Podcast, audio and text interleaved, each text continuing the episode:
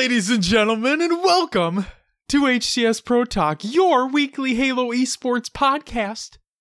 This is episode 72 for the week of May 7th, 2019. And uh, before we get into any of the introductions, over the weekend, Will, it was May 4th. Do you want to say the thing that everybody says on that day? No. Do you want to say the thing that people start saying on May 5th? No. My name is Josh, aka JK Fire. I heard it enough over the last couple days. I'm good. That's that's perfectly fine. And this week I am joined by in the old slash new slash old slash new slash old space, Will, aka I am Mr. Mayhem. Will, how are you on this beautiful Sunday afternoon? I'm doing good. Got some errands ran this morning. Um, we're in the process of moving back again, so stuff spread everywhere. We need to or- reorganize and re-put everything away. Um, probably be happening soon. It's annoying. Probably be happening soon. you know, we'll see. Might just live out of a, a suitcase for a while here. Oh no. I mean, you're clearly in a room. Yeah. Yeah. Eh, it is what it is. How are you, Josh? I am swell. I'm tired, but you know, it is what it is with a kid.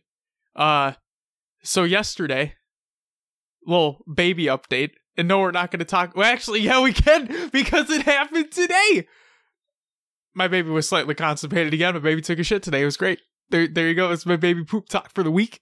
Uh Justin was asking about it, right? Yeah. Yeah, you're welcome. Um no, but seriously, uh for the first time my uh my child my newborn child slept 8 full hours through the night, which is pretty awesome. Um it did not happen last night, but it happened 2 nights ago. I knew it was going to be like a one-off situation, but I was really proud that it happened. We planned it out perfectly and it worked. Um yeah, I saw that she is now rolling over, but she scares herself yes. and cries is- is when she rolls over. Yep. So she can roll from her she can roll from her stomach to her back. Um, she cannot roll from her back to her stomach yet, which is good. Um, but yeah, she cries all the time. So I don't know if it's if it's a direct extension of her turning herself over, but she just cries all the time. So you All know, right. babies, you know. Yeah.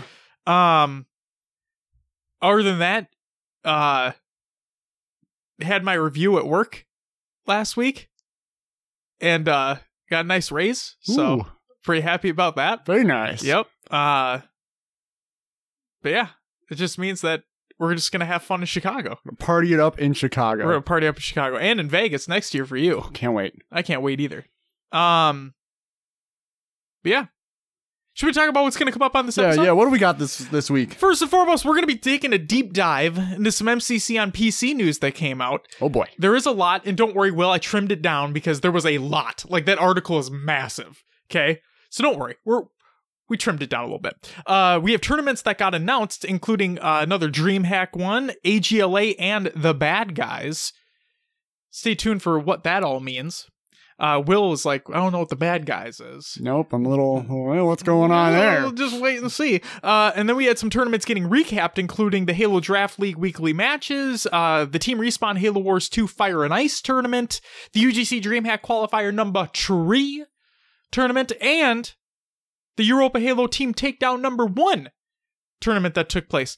Um, and then finally, we have our weekly topic, which is unpopular opinions, competitive Halo edition. So we had we talked about unpopular um opinions like just general Halo a while ago. This is directly in regards to competitive Halo. So we'll see what the community has in regards to that. We'll see what we say about it as well. But before we get into any of that, Will, what do we usually start the show off with? Roster Mania! Let's get into some roster mania. Again, this is a segment where we go through the rosters we found throughout the week. And I Will butcher some butchers names. some names. Yep, Yep. exactly. So, um, And I laugh as at you. always, what? And I laugh at you. Yeah, he's always laughing at me. um, let's start with the DreamHack Dallas free agent list again. Um, yeah, let's let's go. Uh, we have the OG Killer, Jay Weezy, Gohan, Coco the janitor, Galloping Elk, Easy, Exile, Sterling, Crewman, Assertive, Deadlie, Hypo, Protein, Slurshot, Poseidon's BR, Cool Ranch Senpai, Joy Slays, Quicksilver, Bulkasaur, Exocide, Venom, Adane, Elvistico, Gunstrafe, Canology, Senshi, Most Dope, Hosty Shots, Kaiul, Stinger, Insom, Nifty, Saber, Beer Belly, Gazerk, Talent, and T-Man 797. It still sounds like more more people. A couple more names in there. Yeah. So Good to see. If you're looking to pick up a teammate, look there. Snatch some people up, guys. And some of these teams that are looking for players might want to look on this list. so here we go. It'd be funny if they're just completely disregarding the actual free agent list. Yeah. They're like, ah, we're yeah, no, we don't want any of them. So let's go through these teams looking for uh, extra players or more players, whatever they need. Um, Display and World Famous looking for two more. Flamehead, Only Toxic, and Engage looking for one more. We have Takedown, I Always Slay, and Daffy looking for one more. Tosh and Berserk looking for two more. Eon and Shreds looking for two more. Hilly and CE and Catastrophe looking for two more. Drizzy and U Day looking for two more. Neutralizer, Schooliage, and Pawsey looking for one more. We have Zydo and Honorless Gaming looking for two more. Icon and Jesse Sile looking for two more. We have the Real Vital, Obnoxious, and Combonified looking for one more. And that does it for the DreamHack Dallas free agent list and team list. We do have um an addition to Lux Gaming. We do. So um they said they were going to be build, building around Gilkey, Yes. and now Rain has joined them. Good The- pickup. The tweet from Lux states, "We are proud to announce our newest addition to the Lux Halo roster at his uh if you want to tweet him, it's at Seattle Rain. He'll be joining Gilkey as the second addition to our DreamHack Dallas roster. Hashtag be a king. And a nice little graphic welcoming Rain to Lux Halo. So congrats on joining the team. Yes, very good pickup. I like Rain's playstyle. Um, I liked him during Halo 5, and like we know he's played Halo 3, so I have no doubt that he is going to excel on the new team. And now we're just waiting for those other two announcements. Yeah, we would like to see this team get together and start practicing as soon as possible for DreamHack because it's what you need to do to gel. Exactly. Hey, Lux, where are the other two announcements? They're if they're working on it. I just man. want them. I just want to know who's who else on that roster. That's all I want. so I can uh so I can announce more names. Exactly. Yeah. Yeah, but you'll know who they are. Hopefully. Well, maybe. Who knows? Maybe they're looking at that free agent list. We'll see. All right. We have Jimbo's team. So over on Twitter, um, looks like Jimbo Riots Respectful and Flux. Uh, Jimbo tweeted, still looking for an org to represent for D- DreamHack Dallas and the future HCS. Uh, DM us if any of you are interested for more information about our roster. So they're looking for a org to represent and get them over to DreamHack. Exactly. Looking to take a trip across the pond, compete at the highest level like they usually do. And uh it's good to see Jimbo wanting to compete still. I All right. like it a lot. Sure. Um, another roster is Unify Esports. This includes Crane, Polarize, Blitzky, and Palshy. Pula! You got to get rid of the pool, man. He's Nope. over it. He's past it. Nope. It's no. It's Nope. uh, We're, it's there. It Palshi, aka Pula, aka aka aka uh Love Hate. sure. Sure. Is that what we're gonna do? That should be his like uh, Smurf name. Love hate. aka Maine. Maine. What up, Maine? Yeah. All right. But Pula. yeah, looks like a, a, new, a new team, Unify Esports. Good shit. Yeah, the tweet came out just like literally early to earlier today. And so I'm like, oh, perfect timing. I can include it in the show notes. There you go. In other words, thank you, Unify Esports. I appreciate you. All right, we're gonna go through the UGC DreamHack qualifier three rosters, so you might notice some shakeups or moves here. Um, there's a lot, so get ready. We'll start off with Simplicity. This included Wiley Coyote, Coolidge, Neutralizer, and Titan. We had Silent Grind, Tizoxins. I'm sure it's supposed to be just toxins, but there's a, Sure. uh, Railzer, Ultra Stinct, and Takedown. Uh, Senpai Esports, Tosh, Flash, Berserk, and Saber. I'm the best, or this is Ruthless Gaming, includes I'm the best. Sonic Boom, Christopher, and MLG Mad Mike. We have Team Rain, which was Bandemonium, Janitors BR, The Reaper Life, and Elvis Now, or Evil Snow, however you want to read it. I think it's Evil Snow. I think it's Evil Snow too, but I like Yeah. Elvis Now. Like, Uh, v- I need some Elvis now. But did you? Did you?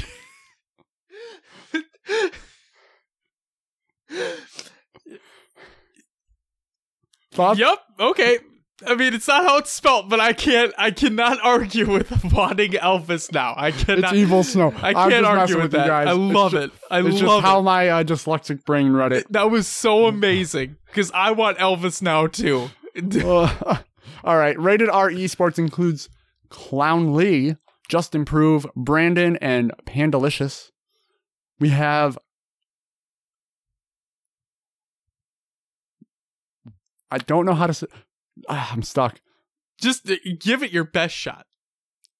Modafinil, There you go. which includes Lil Avian, the main Slayer, Cadaddle, and Z Brett. We have Lobos, which includes Pixelized, Torres, In Reality, and Rux. We have Last Minute Squad, which was I Chase, Electrify, Godflow, and Swiper. We have Kill Them First, which was Elderly Chief, Monk, King Abyss, and Luminosity.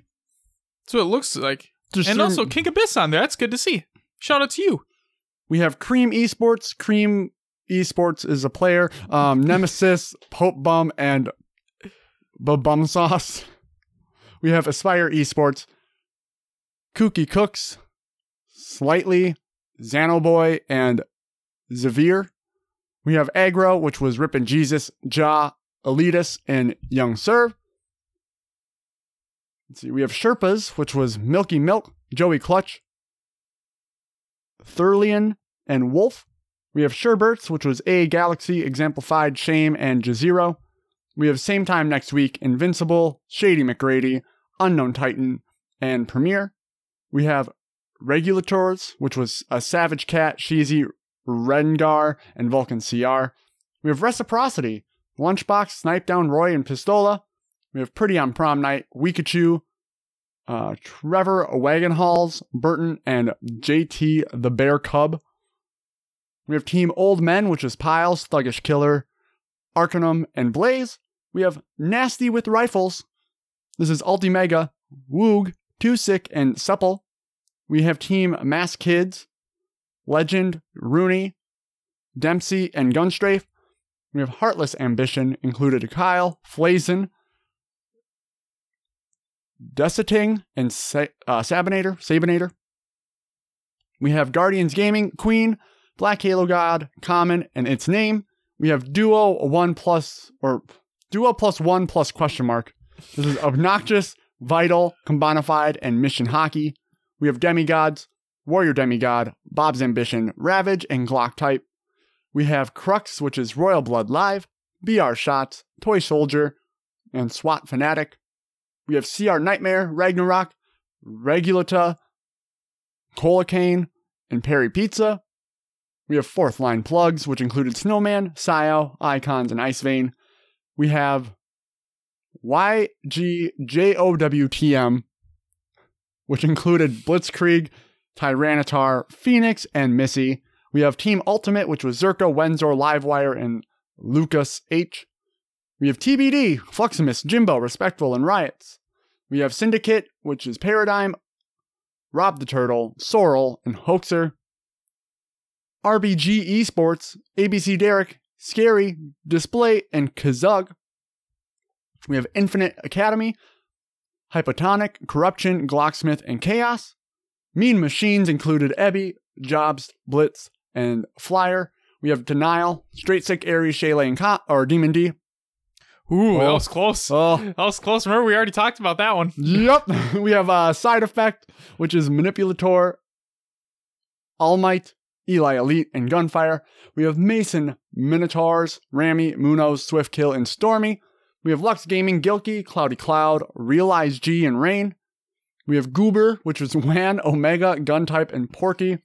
GMS, Gabriel, Ego, Fantasy, and Fear. Elevate, Neighbor, Ace, Trippy, Penguin, and Tox Gaming. Snakebite, Lethal Royals to APG. last but not least, Infinite, Falcated, Shotzi, Boobadooboo, and Tusk. That's everyone that competed in this week's qualifier. My jaw hurts. I Josh, wonder. take it away. I wonder if the goobers were feeling goofy. Goofy Goober from SpongeBob. Thank you. You went there? I did go there. Cause we're all goofy goobers. Yeah.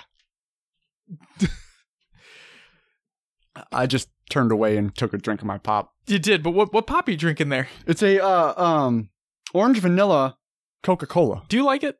Yes, I do. Dom drinks it too, and he says he enjoys it as well. I Oh. need to give it a shot. Yeah, I really like it. All right. Yes, I thought the orange coke was pretty okay. Also, there's a new energy drink out there Yeah. called Rain. It's zero carbs. They have a peach flavor, and it comes in a purple and yellow can. Oh my god, this is like your heaven. I'm like all about it right now. So it's really good. wow. Um, it's got like 300 milligrams of caffeine though, oh shit. which well, is like wakes woo! up. Yep, wakes you up. Can I get another one of those? Woo! There it is. Thank you. All right. We don't hear you going off very often, so that was good. I enjoyed that. Thank you. yep. Um, Just for you. I, I appreciate it greatly. And uh is that it for roster mania? That's what we got for WrestleMania Then this it's week, time Josh. for COD, another games to watch. Hey, I got a little hand motion from you this time. Yeah. Yeah, I realized that I uh I had a time and I wrote down the timestamp ahead of time. So we're Oh, good. look at you. Yeah, look at you. I'm on it. Um, there's just one piece that we have here for COD and Other Games Watch. Uh, Call of Duty World League London just took place over this weekend, as a matter of fact, and uh, just want to give a congratulations to 100 Thieves on winning Call of Duty World League London and taking home their very first championship win. But yeah, that does it for COD and Other Games Watch. Hey, Will. Yep. It's time for Will's Adventures Within the Lowers. Other games too. My hands are going down lower than usual right now. What'd you play? I played some PUBG. Ooh. Died a lot again. I feel like this is a common occurrence. You know, I don't think I've won a single game in like probably a year in PUBG. It's so sad.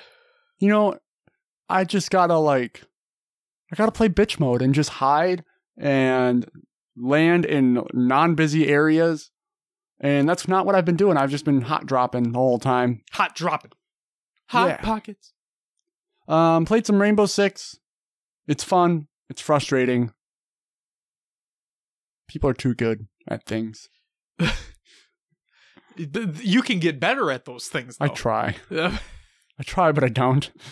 okay. Um, and then played the anniversary update of Sea of Thieves. Very nice. We'll talk about it a little bit more Yes. in a minute. Yes. Um, I've I've still been craving to play Halo, but Xbox isn't set up yet. That's next on the list to do. So that should have been your first priority, Will. Okay, I could have just left the left the podcast set up till last minute. How long does it take to set up the Xbox? Two minutes? Probably. Yeah. I got to run another Ethernet cable though. That's Oh God. it'll happen. It will. And then you'll be on Halo. Yeah. Yeah. Yeah. Yeah, yeet. What did you play, Josh? Will. I played some Final Fantasy 14 and completed my first dungeon. I'm level 20 now. The game's still great. I also played Sea of Thieves. I know. I played that game. The game I thought I'd never play again, but what'd you said it. what'd you think of the story? I like it. You played one of the missions, right? Twice. no, it was once. Oh, right. You just had to go back. So uh, You got your keys. I was an idiot. And uh, I bet Dom told you all about this. I heard all Yeah, I about bet it. he shit on me for this. That's fine, whatever. Uh, so, Sea of Thieves anniversary update. They released like a little story mode type deal where you talk to, you actually have like a story from an NPC and you have a book. And the book has like, it, it's Gives you clues. yeah, it's a yeah, it's a It's a little story. It's yeah. a story, but it's not like directly like go here, do this. Exactly. Yeah, it gives you hints. It gives you clues as to where to go. Um, and yeah, I thought it was well laid out. So you have to get a relic, a boar relic was the one we were going for. And uh, my buddy Eddie, he he picked it up and he was showing it to me, and I took it from him. And then uh, I forgot that it didn't it doesn't go in my inventory. If I press the button, it just drops it. So this is about midway through. Okay, it's mid midway through the mission. We finally get the relic, and we're doing great. We keep going, and uh, we're getting treasure along the way. Everything's great. So eventually, we get to the island that you actually should be going to to put the relic into. This little spot that opens up this door. Okay. Uh, I didn't have the relic anymore, and uh, I got a lot of shit for not having that relic anymore. And I felt bad because I thought it went in my inventory, but it doesn't. It literally just drops where you last left it. So we had to go back a little ways. We remembered where it was, so we got back there. We picked it up immediately. We went back, and it was fine. But yeah, I dropped the relic. So it was fun. How um how'd you do on the the puzzle solving in that first room? easy? Yeah, I thought it was too easy. Sure. Yeah, it was just three different combos, Yeah. and it literally showed you what they needed to be in the book. Yeah. Yeah, I thought it was a It's little easy. too easy to find. sure. I wish they would have made it a little bit more difficult. Eh, I think like it's all about the journey, Right. not the destination. Will. Sure. No, I thought it was fine. I had a good enough time with it. Did you do just the first story? Yeah, because I need to get off soon after. So, I made it to through three of the stories. ooh, Um, do they get? harder. They do. They do get a lot harder. There you go. yeah. So this um, one's just to ease you into it, and then it's like, oh, here you go. Yep. Um. yeah. Um. You kind of have to know the areas. Sure. Like, I feel like you coming back and not playing as much as me and Dom have on those later stories, you might have been confused when they were talking about things. Sure. Um. But no, it was it was good. It it. There's one of them that had a ton of travel time. So you have to basically start on the not the farthest you can go on the right, but I'd say pretty far on the east side of the map. I thought the first one had a good amount of travel time. Like you're going in a giant triangle. That's what it felt like. Yeah. So this this other story, you start on the east side of the map. You have to basically go all the way west. And then go to like three different islands. So one's like west on the north, one's west on the south, and one's kind of a little bit over back east. Okay. And then you have to go all the way back to that same starting point on the far east. And it just the travel time was the worst part. Yeah. Fuck that. I uh um you can fish now, so I fished off the back of the boat while Dom drove us Oh, very nice. Um But yeah, no, I I enjoy it. I played some of the arena. Did you jump into any of that? No, I'm not going to. Um Yeah, there's some there's some very tryhards in that. Oh, sure. Um, my biggest issue is there's a cosmetic you can get from com- coming in the top three a hundred times in the arena. Um, every time I've tried to solo queue, I've just ended up on a team that didn't execute well. We'll say that Sure. It's And- a team based game. it is. It's a very team based game, and it's it's frustrating, especially when you get stuck in a situation and you just can't get out of it. Sure. Um, and then there's people that leave midway through all the time, Okay. and there's no there's no bon- there's no ban system for that. So if you're trying to go for points and your teammates decide, "Oh, screw this, I'm out," there's nothing you can do. There's not a, shitty. there's not a quick join option. You know, you don't join a game in progress, nothing like that. So when you're down a member or two when you're on a giant galleon, it's pretty impossible to get points. Yeah. So yeah, I have I think I have three placings in the top three, and it's it's rough out there. So yeah. It's going to make another pirate joke, but I decided against it. Oh, I held okay. myself back, which is good. All right. So, What else did you play? Got some more on this list. yes. So, Halo MCC because of the community play date, which was great. What'd you guys end up playing? MCC. Uh, like I just said, All game modes. All yeah, game yeah. So we we started with, so we just decided to do four v four because we had a full team of four for this playdate, and we started with everything but Grifball. So like I included every playlist but Grifball. We got a couple action sack games and just fucking destroyed. Like it was it wasn't even fair. And then took away action sack because that's all we were getting. Um and for Silos' sake, I did not include Halo 4 within any of these searches. I was a sad boy, but it's okay. Um I don't even think we got a Halo 1 game either. So sorry about that, Silos. But either way, then I took away like uh objective based modes. And then it was just Slayer, SWAT, and snipers that we played. I think we lost one game. Out of every game we played, I think we only lost once. And it was a CTF. Uh Halo 2 Anniversary on Shrine. I think that's what we played. I think that's what it was. But yeah, I think we only lost one game. It was crazy. Like, he played really, really well. So it was a good time. I was happy to play Halo again. And then the only other game I played, uh, which was just today before coming over here to record, was played some Witcher 3.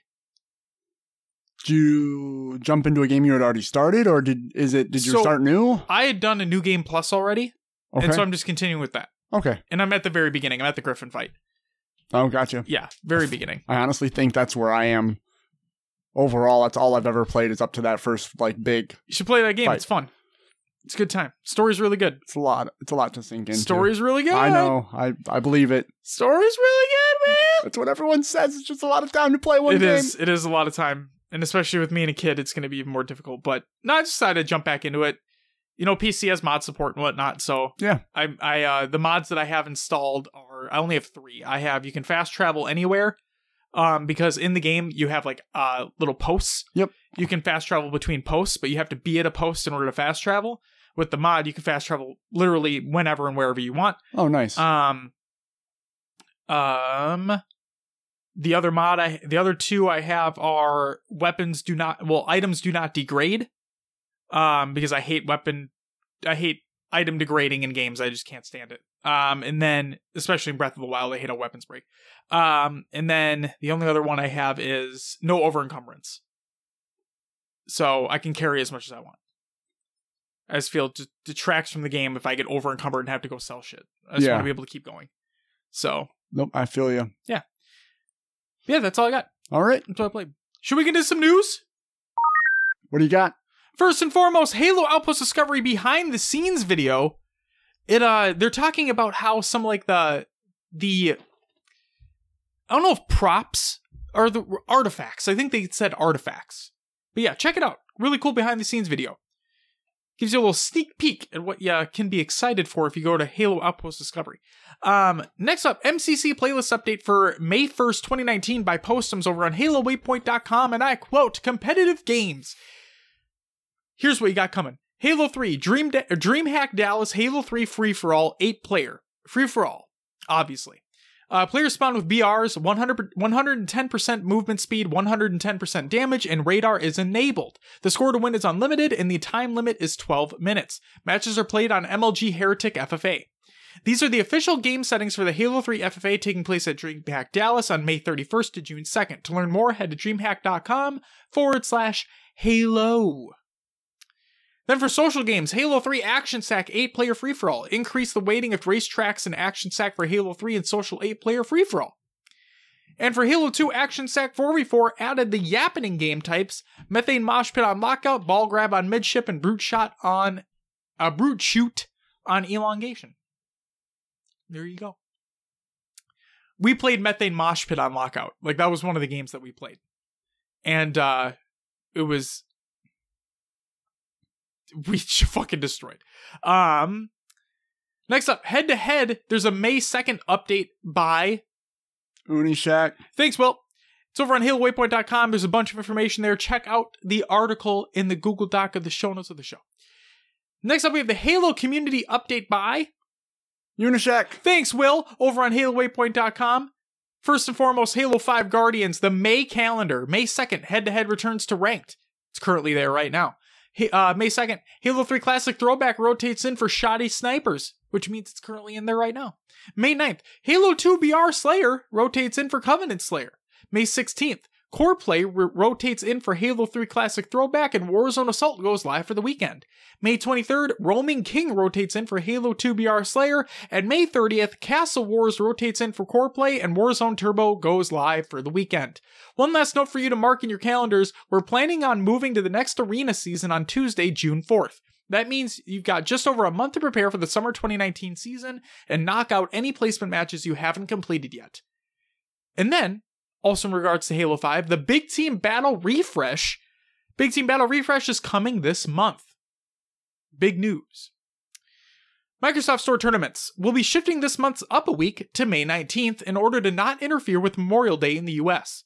While we have plans to continue these events, we haven't locked in future dates just yet. Stay tuned for more on these local tournaments and subsequent community playdates. Community panels. At every Halo Outpost Discovery location, we're giving you a platform to host Halo related panels with fellow community members. Whether it's on cosplay tips and tricks, a roundtable discussion on Forerunner lore, or how to on becoming a Halo content creator, we'd love to help you share your knowledge of the rest of the community. Once you've got a topic in mind, visit HaloOutpostDiscovery.com to begin your application. Submissions for these community panels are open until the end of the month, May 31st. And uh, just a quick update. Uh, shout out to Duststorm of, Pod- of Podtacular um, A, phenomenal podcast, and B, uh, he has put in su- uh, submissions for the Chi- not only Chicago but other locations as well, but will be at Chicago. So um, to do like a kind of like a roundtable Halo podcast panel, and Will and I would be on it. So hopefully everything gets accepted, and look forward to that. If that's the case, and Will is scared out of his goddamn mind. Yep. It's going to be great. Um, Maybe. If it gets accepted, we'll have to wait and see. In the words of HCS Protect. Uh, next up, Halo gear. Halo Oblivion. Back in early March, uh, Grim helped me reveal Troy Denning's sequel to Halo Silent Storm, Halo Oblivion, and now we finally get to reveal its cover. Denning continues John 117's story storyline as he and Blue Team continue to take on enraged and emboldened Covenant forces. While Grim, and probably a handful of you may know the official description by heart, I'm going to leave its, its second paragraph here for those of us who aren't as familiar. If the UNSC has any chance of stemming the tide of the war, the Master Chief and Blue Team must drop onto an empty, hellish world in order to capture a disabled Covenant frigate filled with valuable technology. It has all the makings of a trap, but the bait is far too tempting to ignore. And this tantalizing prize is being offered by a disgraced and vengeful Covenant fleet master whose sole opportunity for redemption lies in extinguishing humanity's only hope for survival. If you haven't read Silent Storm yet, I'd highly recommend it, and so does Grim, so you know it's good. Regardless, you can catch Master Chief's next heroic steps in Halo Oblivion when it comes out later this year on September 24th. And then, Halo Omnibus Volume 2. The second half of the Halo Escalation comic book series has been compiled into one convenient package. This 12 issue compilation is in comic book stores right now and will be available online on May 14th. That's it for your community update. Next up. All right, Will. This is the long one that I technically kind of apologize for in advance. Okay. I trimmed it down, but do know that this is a hefty article. Um, so if you want to read everything that has to do with this, the link will be included in the Google not Google Doc of the show notes of the show. So, Will, without further ado, the MCC development update for April 2019. This is my postums on HaloWaypoint.com. Splashing into Halo. We have been working very closely with our partner studio Splash Damage, who is knee deep in the code for MCC. Their mission is to bring MCC to life as a true PC native experience by adding in the features, bells, and whistles PC gamers expect. Our philosophy, more on that below, is that a straight port from console to PC just doesn't cut it. MCC needs to be authentic to Halo and the PC platform. The team has greater ambitions, and we know PC gamers demand and expect more than that. Some out there may think it's just a lot of copy and paste to get things to work, but making games at the, at the quality level players expect is most definitely not that simple. A project can have hundreds or even thousands of people working towards one central goal creating fun. It is a beautiful and unique process that each studio handles with finesse and flair that helps create a unique brand of magic. Joining us today to talk a little bit about this is George Wright, a senior producer from Splash Damage, who will offer an update on what the team has been working on. So, let's dive on in and peek at what it's like to bring the vision we have for MCC on PC to life. So, overall, how is development going? George Wright states Development is going well, with Halo Reach already in a playable state. However, we have a very high bar for where the game needs to be, so we have a lot more work to do before it's ready to ship. Next question. As you've dug into the Master Chief Collection's code base, has anything caught you by surprise? George states, Looking at the game code, one of the surprising things to consider is how much of the original code from the classic Halo titles endures throughout the years. There have been obvious there have obviously been tons of improvements with each title, but you can see the core DNA hold true throughout. It's quite a testament to the original designs that are still keeping us hooked 20 years later. It's also super interesting reading all the comments in the code. It really tells a story of Halo development over the years. There are a lot of funny mo- moments to be had reading some of the uh, expletive laden late night comments. Looks like people at 343 like to swear. Um, next question. What is the most challenging aspect of bringing MCC to PC? George states, a lot of the challenges revolve around the sheer scale and the age of MCC. To start, even though the games are older, there's still a lot there. Eight game releases and over 7 terabytes of data. Special shout out to our IT department for the stack of new hard drives. There are multiple game engines, even non-Halo specific engines, with their own differing programming styles, and contributions have, made, have been made by various dev teams over the years. This means that there's a lot of complex content to analyze before we could properly get started. Each game was also developed for a very specific set of hardware and software requirements, and we need to harmonize the games so that they're uh, performant on contemporary PC setups, and then start adding the features that players have come to know on PC. A lot of the tools used to build each title no longer exist, so we need to reconstruct and repair these systems to make them function correctly. The games were built using older development techniques, so it's been an interesting challenge for a lot of us to use modern AAA development to go back to the old ways, a bit like the difference between building a skyscraper and restoring the Sistine Chapel. The next question What is your key priority and focus?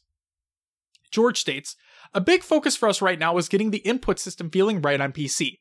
There are a lot of components to good FPS control on PC, including fully remappable controls, minimal input latency, broad device support, and more. We're also focused on adding some advanced input functionality and are currently testing out the ability to create custom mouse acceleration curves. This will allow very detailed tuning possibilities for mouse movement that may, many should be excited about. The next question Can you share a few details about some of your recent accomplishments and milestones? George states we're working on a major overhaul of the MCC user interface. We've completed the visual designs for the new system, but the rollout of this new UI will be gradual. It's an incredibly labor intensive task to replace the old system and have it work alongside the new tech, but it will be worth it.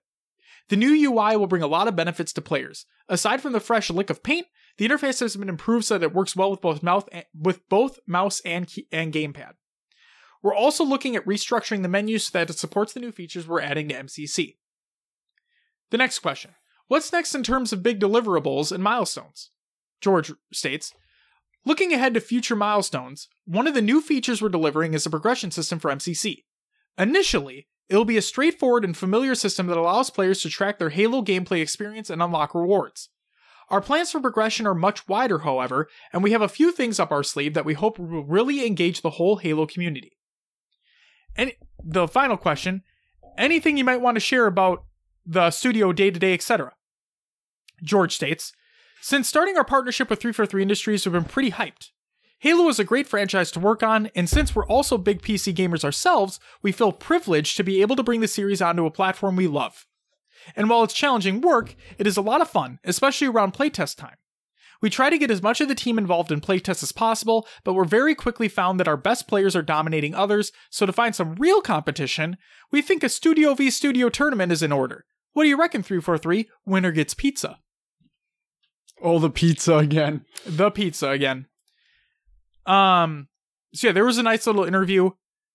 You get a little bit more of an inside scoop as to what is going on there, how their development process is. So that's why I wanted to include that in the show. Um, next up within the article, Halo PC Pillars. When building games, there are different frameworks people use to communicate the vision for that game to the team and to our community. One way to communicate the vision is through a series of pillars that clearly articulate priorities of the game, along with the uh, along with uh, attributes that support each pillar. When we began planning on the PC version of MCC, we set out to define our pillars. The three defining principles we are focusing on are three key pillars PC native, legacy, and engaging and evolving. So, for the PC native pillar, being PC native means that we deliver a best in class PC shooter as measured by PC gamers that require the following specifics controls, a robust action mapping options, great mouse and keyboard input across the entire game, low input latency by leveraging raw input and latency validation via slow motion cameras, support for a broad set of mouse and gameplay options. PC native UI. Updated UI controls familiar to PC users, robust video and game options that allow users to tailor the experience of their hardware, support for FOV sliders to the extent each game can realistically support, and text chat. Runs on a variety of hardware and takes advantage of what there is of what is there in both UI and gameplay. So, a range of resolution and aspect ratio support for monitors, 4K plus resolution, native aspect, native aspect ratio support from 4.3 up to 21 by 9 ultra wide, G-Sync and FreeSync support, high refresh rate support. M- uh, mice both high and low DPI, multiple styles of keyboards, video cards both dedicated and integrated, X input supported controllers, and loading optimizations.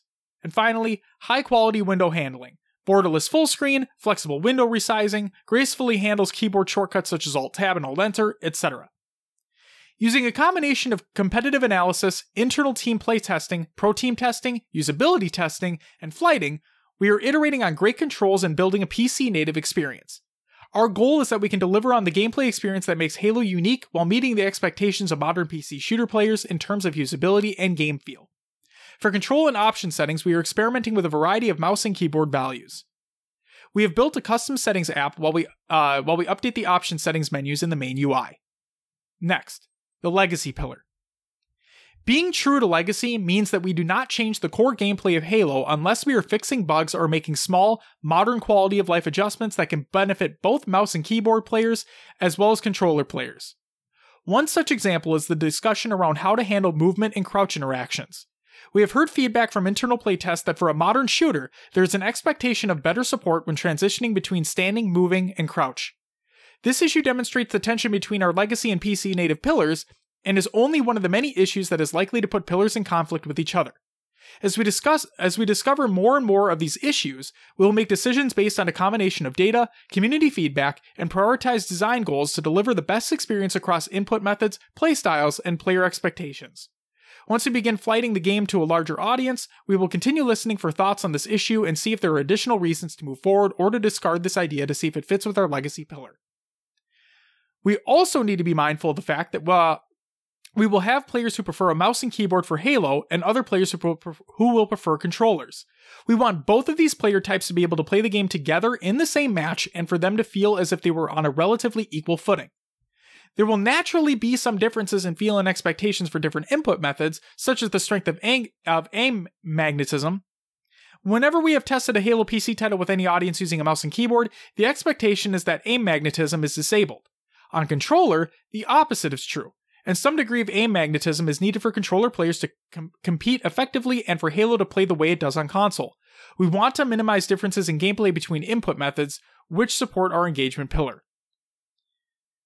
So, as we already imagined, that's going to be a pain in the ass to try to dial in. The aim magnetism for controller and then the lack thereof to completely complete removal for mouse keyboard players, right? That's going to be very very tough. Um, but then again, I feel like Apex Legends does it okay. Is there is there magnetism with controller on Apex? I guess I don't know for sure. I've seen on Twitter. I think people have said yes, slightly. I don't know. I should pay more attention. Um, and then finally, the engaging and evolving pillar. For us, the engaging and evolving pillar encompasses several things. And for the purposes of this blog, we are referring to the need to build for growth and ways for people to play together across input methods.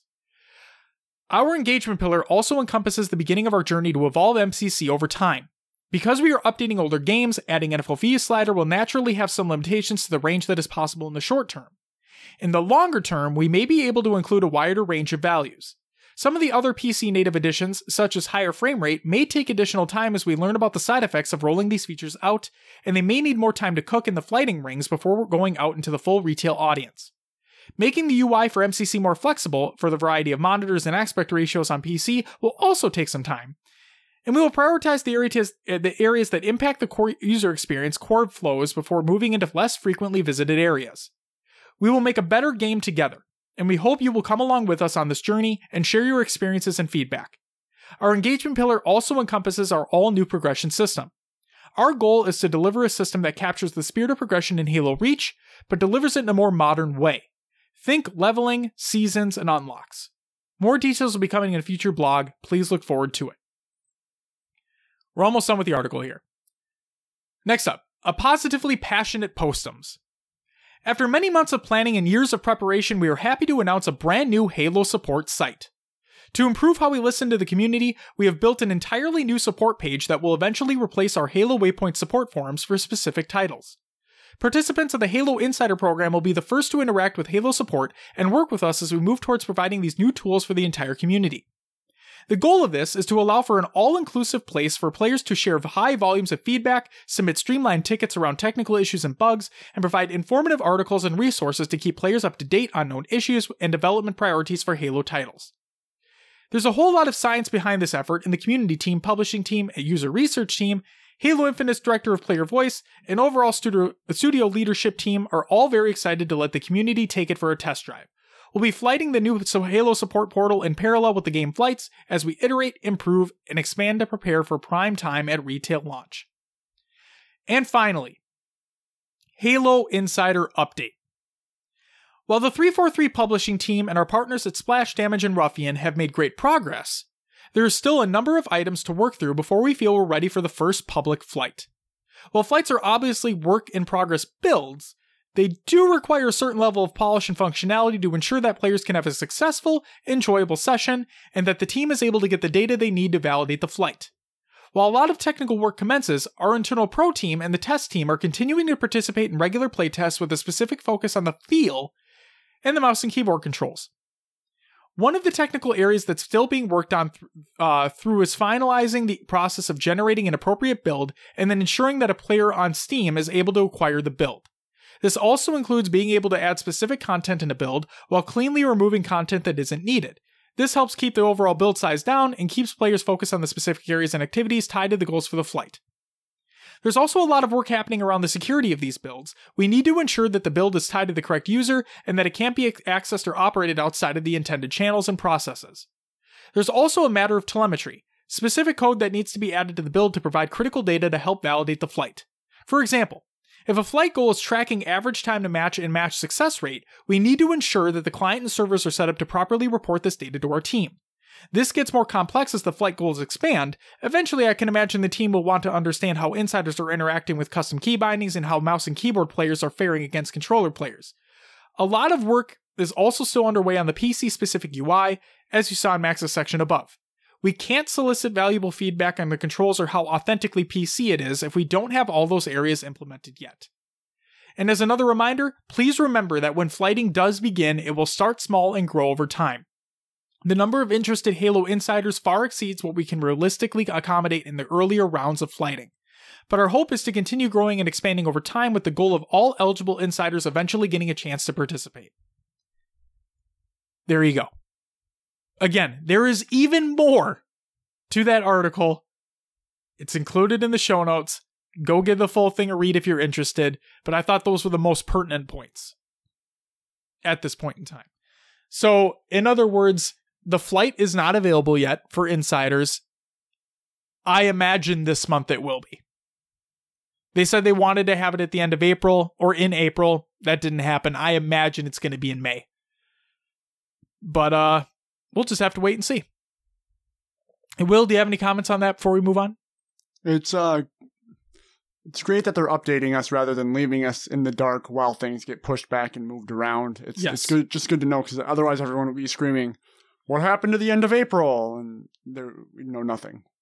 I agree completely. They're getting ahead of it. It's Yes. good. Um, next up, how about some competitive news? First and foremost, Skirmish announces Skirms. This is over by uh from Matty Rums over at New Combo. Shout out to Matty Rums and New Combo. You guys are great. And I quote Skirmish has announced a new program that rewards players for winning a custom match or skirm using their platform. Points can be redeemed for things like Amazon gift cards, Astro headsets, or HyperX keyboards. For each win, you'll receive 50 points. Register on the Skirmish uh, site and click on Skirms to create or join a match. It costs nothing to register and play, so there's no reason not to. Hell yeah. Do it up. Next up, Will, this is what I was hinting at before. The Bad Guys $1,000 BTB challenge by Halo 3 Community. This is a uh, Google Doc. I'm going to read for you. Here we go. The Bad Guys $1,000 BTB challenge sponsored by BRY. Warning Read the following rules before accepting this challenge. All rules are presented up front. Failure to comply with these rules, such as not having all Halo games downloaded, may result in a disqualification. If any issue is taken with these rules during a challenge in progress, it isn't our problem. Do your homework. I like this. Clear, concise, and to the damn point. This is good shit. Okay. We're the bad guys. A Halo team hosting a $1,000 Big Team Battle Challenge sponsored by BRY in custom game settings. This is your opportunity to play a 1K free roll with no strings attached. All you have to do is show up. Challenges are meant to be difficult, and this is no exception. So here are the rules if you and your friends want to earn an easy grind. Or an easy grand, with a winky face. Number one, play us in a best of 11 series. Two, all maps, game types, and team colors will be picked by us. oh, I wonder what that means for team colors. Like, what? Okay. Are they pink or something? Right. Like, what? What does that even mean? Um, number three, all games will be played on our host. All hosts will be US hosts. Number four, challenging team must download all Halo titles. This is a mainly Halo 3 challenge, but other Halos will be played. Number five, maps, game types, and replays will be decided upon the bad guys' discretion. Number six, no cheating, no DDoSing or standbying, obviously. Number seven, no smurfing, playing on alternate accounts. Elites are permitted, however. Number eight, both teams are permitted 12 unique players and a maximum of two player substitutions per game. Prize money will be distributed evenly amongst all participating challengers. Example, 8 players earn $125 each, 10 earn $100 each, etc. Number 9. If a player lags out in the middle of a game, the game will continue on. The team with the missing player will invite anyone who is ready to be subbed in as quickly as possible. Custom game lobbies with 16 players are rarely stable, and we can speak from experience that lagouts and disconnects are not uncommon. This will not count towards your substitutions. If you think you're up for the challenge, message Legit Sky or BRY on the following social media platforms. Good luck, and remember, it's more fun to be the bad guy. So for Xbox, you can message Legit Sky, L E G I T S K Y, all one word. On Twitter, it's at Legit Sky underscore, again, all in one, or at Halo 3 Community with the number 3. Twitch is at Legit Sky underscore, or at Halo 3. Man, what it would be to have that tag on fucking Twitch. Like you're you're literally Halo 3. How crazy is that? Isn't that fucking cool? But yeah, I thought that was really cool that like they're doing that tournament. A thousand dollar BTB challenge. All the cards are like stacked in their favor though. Their host, they get to choose map, game type. They said no challenge is easy. All right. So I mean, they they got to make it interesting, Right. and they did. They said all modes too. I wonder what that entails. Probably like if it's capture the flag slayer, S- Fiesta. super fiesta. I'm excited. I'm really excited for this. I think it's gonna be a good time. Um, I hope they just throw some like weird ass curveballs in there, just to be like, what the f- okay. low grav or something. Yes, just throw something in there, something weird. Oh man. Um. All right. Next up, the DreamHack Dallas announces a $5,000 free for all. We hinted upon this earlier in the episode. This is a tweet from DreamHack Halo, and I quote, What's this? A Halo 3 free for all side tournament coming to DreamHack Dallas? $5,000 up for grabs? Signups on site will open on the morning of June, uh, June 1st. First come, first serve basis. You won't be able to participate if you're still in the main tournament. More info to come. Womp womp. Um, next up, the next HCS grassroots members have been announced. This is a tw- uh, this is a Halo Waypoint post. I almost had a tweet. It's a Halo Waypoint post over from HCS, and the two individuals are, or should I say, organizations are Europa Halo and GT Halo. In other words, Greater Toronto Halo. Congratulations to you guys. You guys are fantastic. You already know that. And uh, it's good that you guys are getting representation that you should be getting in the first place. Um, so yeah, congratulations. Next up, the AGLA, American Grifball League of America, All Stars and Player Awards have been announced. This is a post over by Rage over on playgrifball.com. And I quote Hey everyone, As the AGLA Winter League 19 season comes to a close, it's time to recognize the players who have played exceptionally well throughout the season. In addition to the All Star team, we have a variety of awards players can win, including the Best Tank, Best Runner, MVP, and more. The AGLA Winter League 19 All Stars. The All Star team was selected with a two step process involving captains' nominations and public voting. Team captains were allowed to nominate update players to the All Star team, excluding their own teammates to avoid a very clear bias. The administration then took the most commonly nominated players and awarded them the first roster spots on the All Star team. The remaining players that were nominated were added to the public voting poll to decide the remaining roster spots. A total of 10 players made the All Star team, five of which were selected by majority nominations and others by voting. Here is your AGLA Winter League 19 All Star team. You have Rage War Nerd from Shadow Realm, Silva from Rooster Bucks to Blow, I'm Shad from Our Lady Tuna, Digital Pain from Way to Fail, iRobot 9000 from Straight Griffin, Ace B Silent ND1 from Shadow Realm, El Diablo 230 from SML08 All Stars Plus Kazink, Gilded Grams from Straight Griffin, Saints the God from Our Lady Tuna, and AJ the Juice Main from Rooster Bucks to Blow. Player Awards. This season, award uh, winners were chosen by the administration. The usual awards have been around for years. Uh, that have been around for years are present except for the top sword of the season due to an inability to accurately record sword statistics. Due in part to the lack of a top sword award, the administration has added six new player awards to further recognize players who have stood out in a unique way. Here are your award winners for the AGLA Winter League 19 season. MVP is Silva from Rooster Bucks to Blow, league champion, 20 goals, with a plus 352 spread, a 1.31 KD, 57 total sprees, and 74 carrier kills. Best tank, Rage More Nerd from Shadow Realm, a plus 498 spread, a 1.5 KD, 65 total sprees. You had the best runner, iRobot 9000 from Straight Griffin, 60 goals, 3.33 per game. Crazy statistic. The best hybrid, Silva from Rooster Bucks to Blow, second winner. Uh, league champion, 20 goals. We already talked about all that. Best defender, El Diablo 230 from SML08, SML08 All Stars Plus Kazek. 89 carrier kills. Defended quite a few people.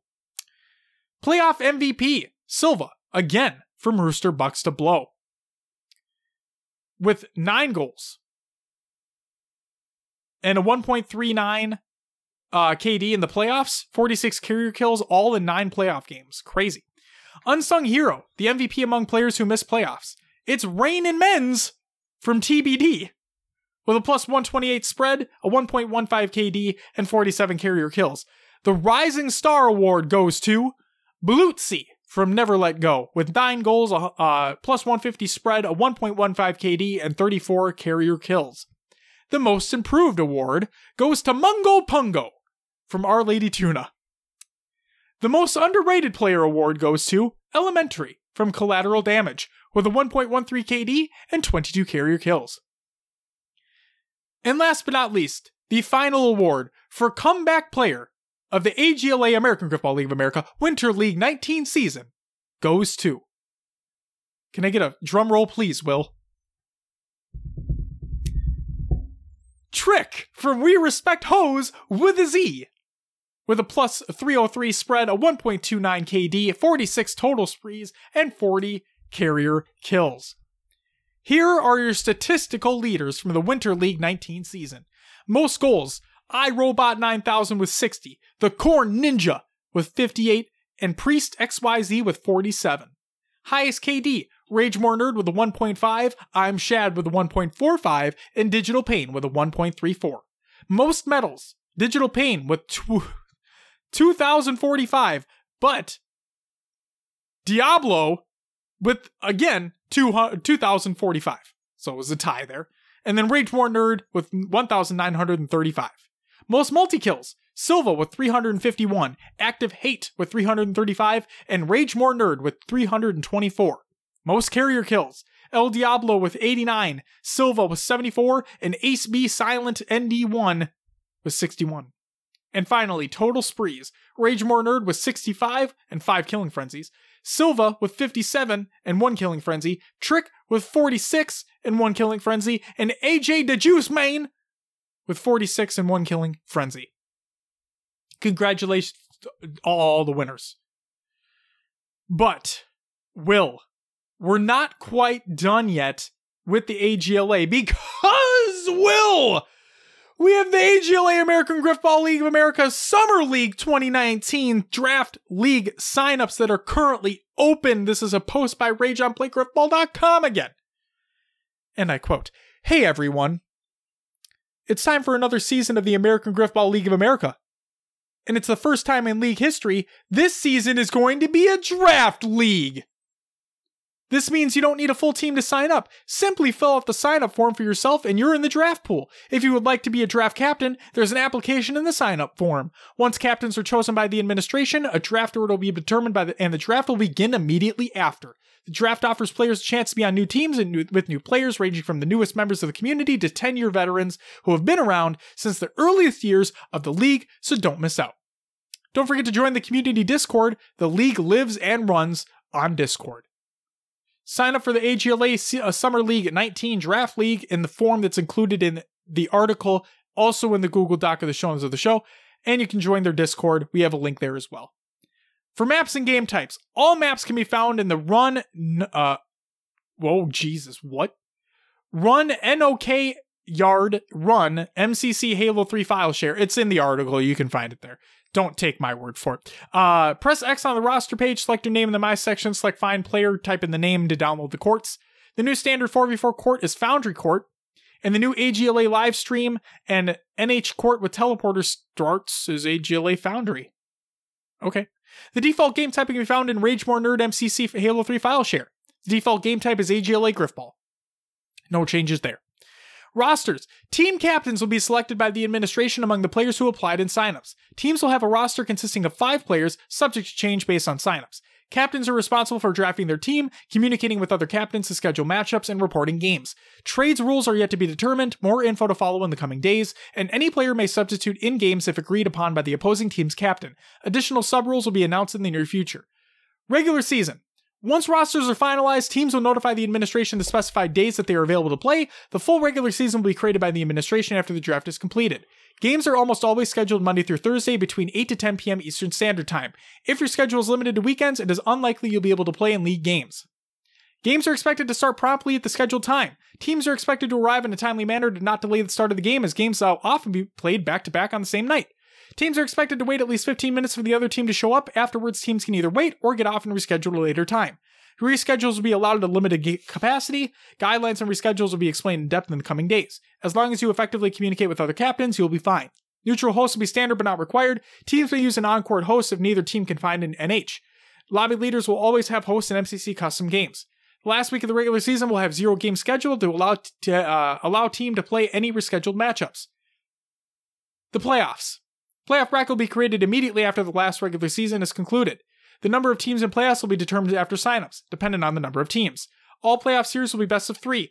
Player awards will be awarded based on regular season performance. And for the league administration, you have Rage More Nerd, who's a co-founder and admin. You have Sonic Nachos, co-founder and webmaster. Silva is an admin. Thumping Hawk is an admin. Active Hate is an admin, and Priest XYZ is an admin. Will, that's it for the news. It was a lot of reading, but we got through it together. That was a lot for you. It was. But there was a lot of information there, a lot of worthwhile information Yeah. in there. Um but yeah, Will, without further ado, would you mind uh giving us a recap of the tournaments that took place? All right, yeah, let's start off with the Halo Draft League weekly match results.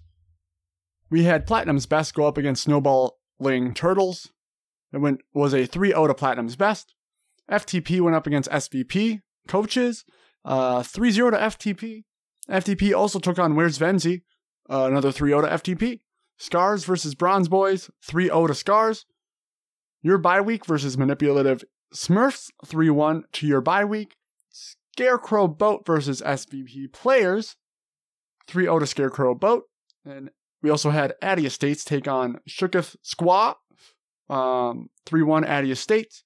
Wasted Potential took on Shooketh Squaw again. 3 0 win for Wasted Potential due to a forfeit. Where were you, Shooketh? Um, the flight went up against TLC Gaming, 3 1 to TLC. Reborn versus Bed Bath and Beyonce, 3 2 to Reborn, close game. Addy Estates took on Tall, 3 0 to Addy Estates due to ta- Tall forfeit. Uh, Snowball and Turtles went up against Scarecrow Boat. 3 2 going to Snowball and Turtles. And that's it for Halo Draft League results this week. Very Next up, nice. We had the Team Respawn 2v2 Fire and Ice Halo Wars 2 tournament results. First went to EOD Spartan Seb and Kenzos. Second went to BTC Hosticide and J Spartan. Third through fourth, we had Power Mose and Super Squid. We also had Warchild and Dorito AK 47. Fifth through eighth, Crouch Casual and Aimable Cloud. We had Will Kill Oil and Nas Dubsteps. Dream for Life, Thunder Metal 84. Peekaboo returns with Slacker returns. 9th through 10th included Mercenary and Mercenary Kenny. Then we had Delta Take Cover and Breezy 1998. Moving on to the DreamHack qualifier number three results. First place went to Infinite. Second went to Tox. Third and fourth was GMS and Elevate. Fifth through eighth, Mason Minotaurs, Lux Gaming, those goofy goobers, Side Effect. 9 through 16, we had YGJOWTM. I don't know what your ta- team name stands for. Maybe you guys should figure that out. I'd like to know. Um, we also had Team TBD, Infinite Academy, RBG Esports, Denial, Ultimate, and Mean Machines. Bracket will be included within the Google Doc in the show notes. So someone had wondered what happened to Team Reciprocity, and I think Maddie Rum said that he believes Snipe Down was sick. Oh, So maybe he had to leave, forfeit, or just didn't compete well be- based on being sick. I don't know, but yeah, they didn't place well at all No. in that qualifier. So Wah wah. who knows? Moving on to the Europa Halo Team Takedown Tournament results. First place went to Mock Mock, which included Looney, Batchford, Squashy, and Doodle. Second went to Stolly Dagger, which included Alpha 5, Kimbo, SLG, and Shabby Dagger. Third and fourth was Valid Esports, which included Crossman, Hercules, Here's to Know, and Carby. And then also Generation Miracle, Legend Z, Sitka, Kronos, and Novel Capote. Fifth through eighth, Not So Vicious included Desire, Luckless, Havoc, and Outcast. Team four cards was, I think it's supposed to be Newbie, KL4s, Broken Prom, and Nade Strafes. Kugel Scriber included Through, Assault, Robber's Daughter, and Invasion, and then Les Zinin de El de Le Space. What? Uh, Quinzuka, Naptime, Musa, and Exajad. Yeah. Going with Zumas. Zumas. You said Musa. I did say Musa. Yeah. Like Zumas. Whatever. It's close. Just rearrange some letters, you know.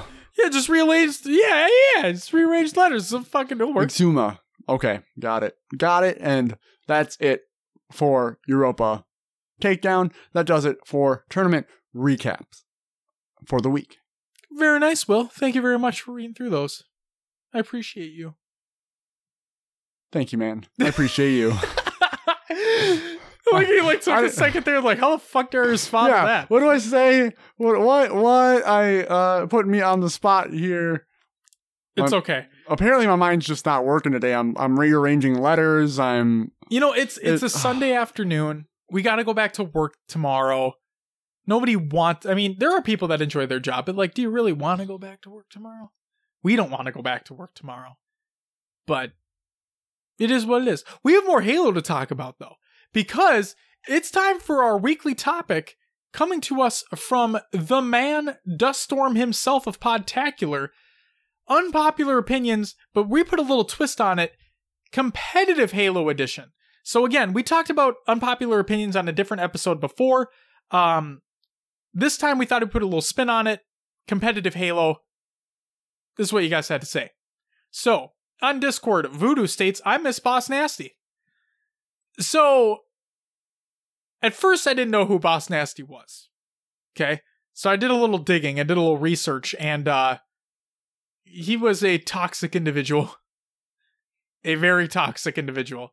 Um so that there you go. Um Silo states, I think not liking the way the uh I think not liking the way the grassroots program has been handled is a fairly common opinion. However, it may be unpopular that I would rather see the budget for major events decrease so more can be invested in actual grassroots efforts. Assuming 2v2 plays well in Halo Infinite, and I mean it's as good as Halo 1 Halo 1 2v2, I'd be fine with moving to a 2v2 format for events. Wow. Okay. That's the first time I've ever heard anyone say that. Um he still goes though. I don't know if this is unpopular, but I think the addition of playing old games at an event is the best feature of going to an event, and the HCS m- maybe haven't utilized it fully. But it's awesome regardless. MG, MLG used to do this sometimes, so it's not completely new, but relatively new during modern HCS events. Mainly it's been Halo 1 or Halo 3, but offering opportunities for older players to play their favorites or newer players to discover older games. This is a phenomenal aspect of recent events that I don't see uh, talked about often, and I hope it continues. Originals are always better, but I understand why MCC has been used at times. If MCC is fixed to the point where it's considered acceptable over original games, I doubt it'll ever be. Uh, they could potentially convince older communities to fly out to events for newer games, but with the promise of easily being able to land their favorites. Okay. The 2v2 thing, I think, no. No. Uh, sorry, Silas. I do not agree with that statement at all. That's why it's his hot take. It's it's exactly why it's an unpopular opinion. Um But yeah, I'd be fine with there being side like side 2v2 tournaments though. Sure. Like absolutely. At least include it. But I think 4v4 is at least because we are talking it's going to be 8v8. So, I mean, that, that's already Yeah, right.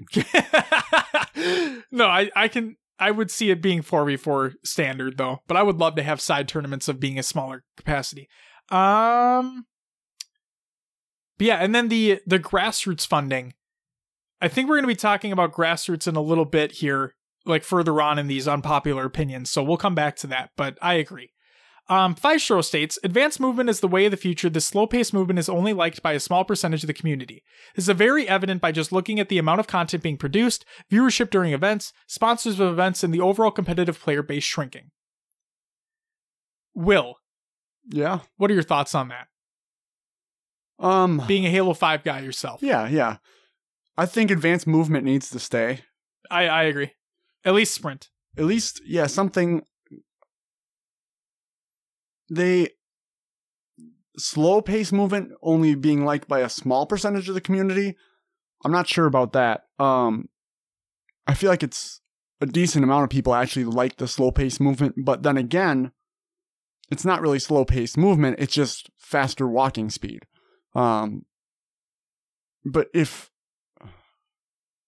if you go back to that for infinite, the spectating and drawing people in that way from events might diminish because they're going to be like, oh, this is slow moving. This isn't as exciting. I'm going to go watch COD. Right. And the other thing is, is that so Splitgate, Arena Warfare, whatever, just went into open beta.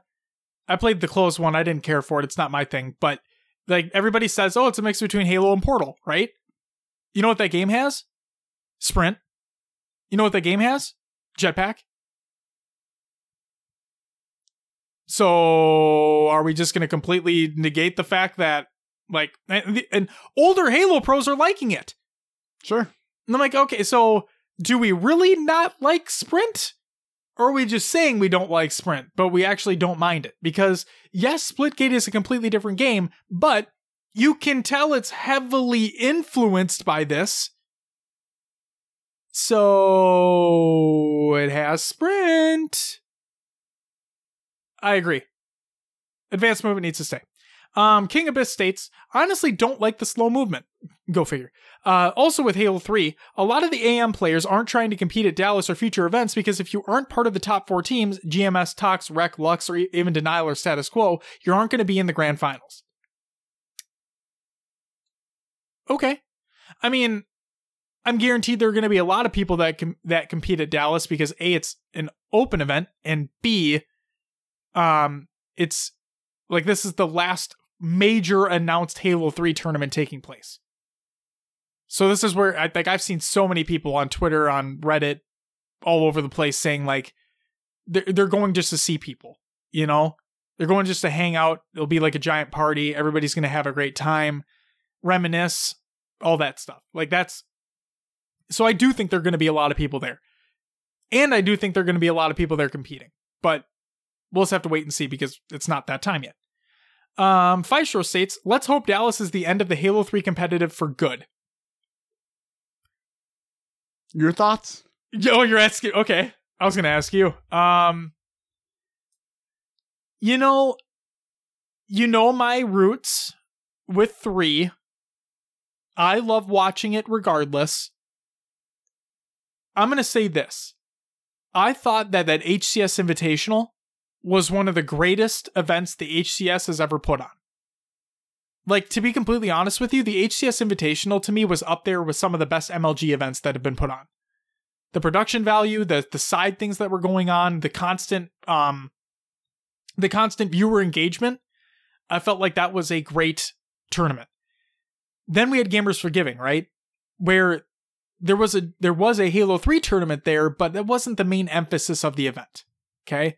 So that was the last semi big one and we haven't had anything major in between that time. So I've just been I've been drained. Like I want something new. And so I think that once DreamHack Dallas comes around, and like I'm watching Halo 3 competitively again, I'm watching these top teams and all this, and I'm listening to the banter of the casters, so on and so forth, I'll be back into it. It'll be like nothing's changed. It'll be like, oh, it's the greatest thing in the world. I'm so glad this is back. Given a month after the fact, if they don't announce anything in between then and Infinite, it's going to be like, well, shit. I'm just ready for Infinite at this point. You know, I'm not going to beat around the bush. It's not, I'm not going to say that I want this to be the last Halo 3 event because we don't know what's coming after the fact.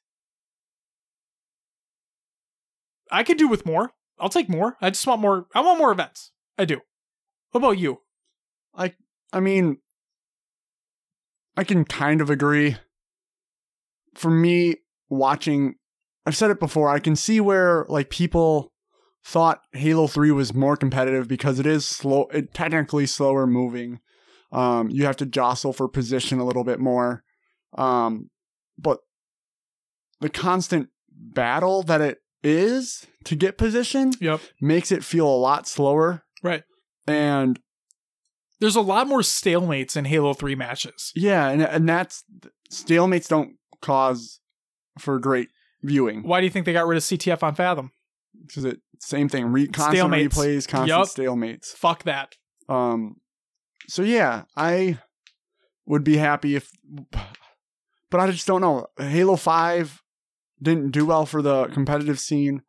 Halo Three is just kind of like, oh, let's have something in the meantime while we wait for Infinite. But if maybe if they had more events going on, it would be better. Right. If if they had like a little bit bigger of a roadmap planned out. Yeah, but I guess Because like what, Europa Halo put out their entire 2019 roadmap? yeah, Like that's fantastic. If we had something like that for the HCS, I mean Call of Duty does it too. but that's the that's the thing with. HCS isn't technically a thing right now. They're supporting other Which is funny because they came back and did the invitational. Right. It's like, hey, we're not doing tournaments anymore. Oh, we have a special announcement coming up. Oh, hey, we're doing this. Like, I get the reasoning. I actually I thought about this. Here's here's a hot, here's a fucking hot take for you, or here's an unpopular opinion for you. Um, the HCS grassroots program was created be- when because they wanted to have tournament organizers represented, right? The HCS grassroots program was created so that the HCS didn't have to do anything until Infinite came out,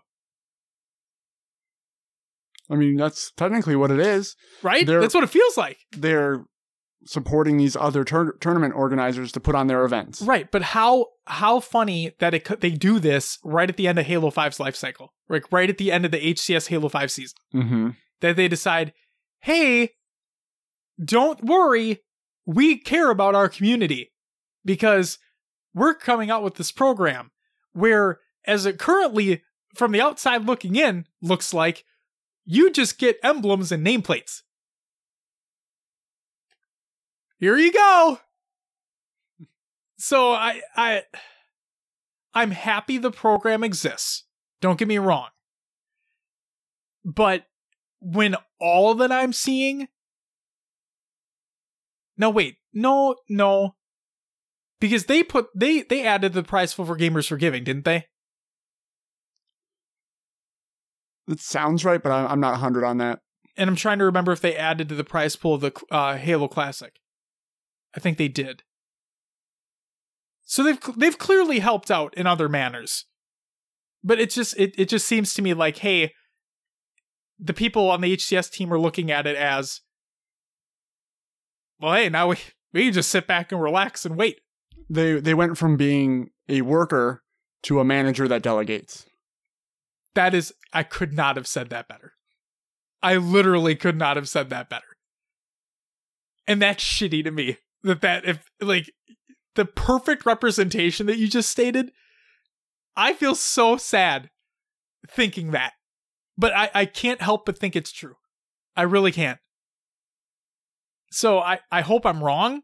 And like I said, I want the people want more things to do. Like they want more. Now, the problem is we talk about the, our show is based off community. Okay. Clearly. But there are a lot of people out there, a lot of competitors out there who only want to play in the big ones. Okay? Like the the the professional player wants to play for the big stuff. Right? Mm-hmm. So I love talking about the community tournaments. We're obviously going to continue doing that's what we do. But you're not going to be seeing a lot of professional players competing in these grassroots tournaments because it's not worthwhile for them. Yeah. I really miss talking about like worlds Yeah. and all the big players that come out for that that we we've known we've we've grown to know yep.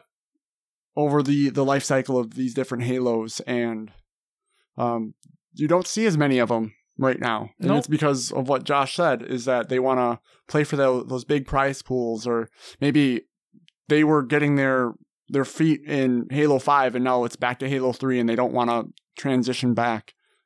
Um hopefully when infinite rolls around they have a bigger plan and maybe maybe that's what this is all about. Maybe the grassroots program is passing the buck for now. But it's so they can better plan for infinite where they failed in five Right. That's what that's definitely what I'm hoping for as well. And what I really want is, and I've said it multiple times before, I want Pro League back. I want week in, week out matches that are casted. Because that continually drives viewer engagement. You always have something scheduled. The Overwatch World League does it. The Call of Duty World League does it. The Call of Duty has Pro League still. And they have an amateur section as well. Like that's Infinite needs this. HCS needs to come back strong, like you were saying, Will, and hopefully that is what this is for the grassroots program. But at the same time, when the HCS comes back into full swing, I don't want them to put the grassroots by the wayside. They need to be continually engaging with them as well. Adding to prize pools, providing uh, gear, the name, sure, the nameplates, who gives a fuck, but they need to continually be with the grassroots members as well. Because if you alienate them, like once HCS comes back in full swing and they don't talk about the grassroots people anymore, then what the fuck was the point? and maybe the grassroots will be to continue to be con- uh, like to continue the the previous halo game tournaments because there is there is a viewership out there for them it's not as great as it may have once been Oh yeah, as soon as Infinite comes out, they're no longer doing Halo 3. but maybe that's what like maybe dreamhack has the halo Sure. 3 tournaments Why not? HCS will put on your infinite tournaments. You want to you want to compete in Halo 3 sure, DreamHack or, you know, UGC's got you. Maybe that's how they continue it. Sure. I'm down for whatever. As long as the grassroots people do not get alienated, that's all I care about.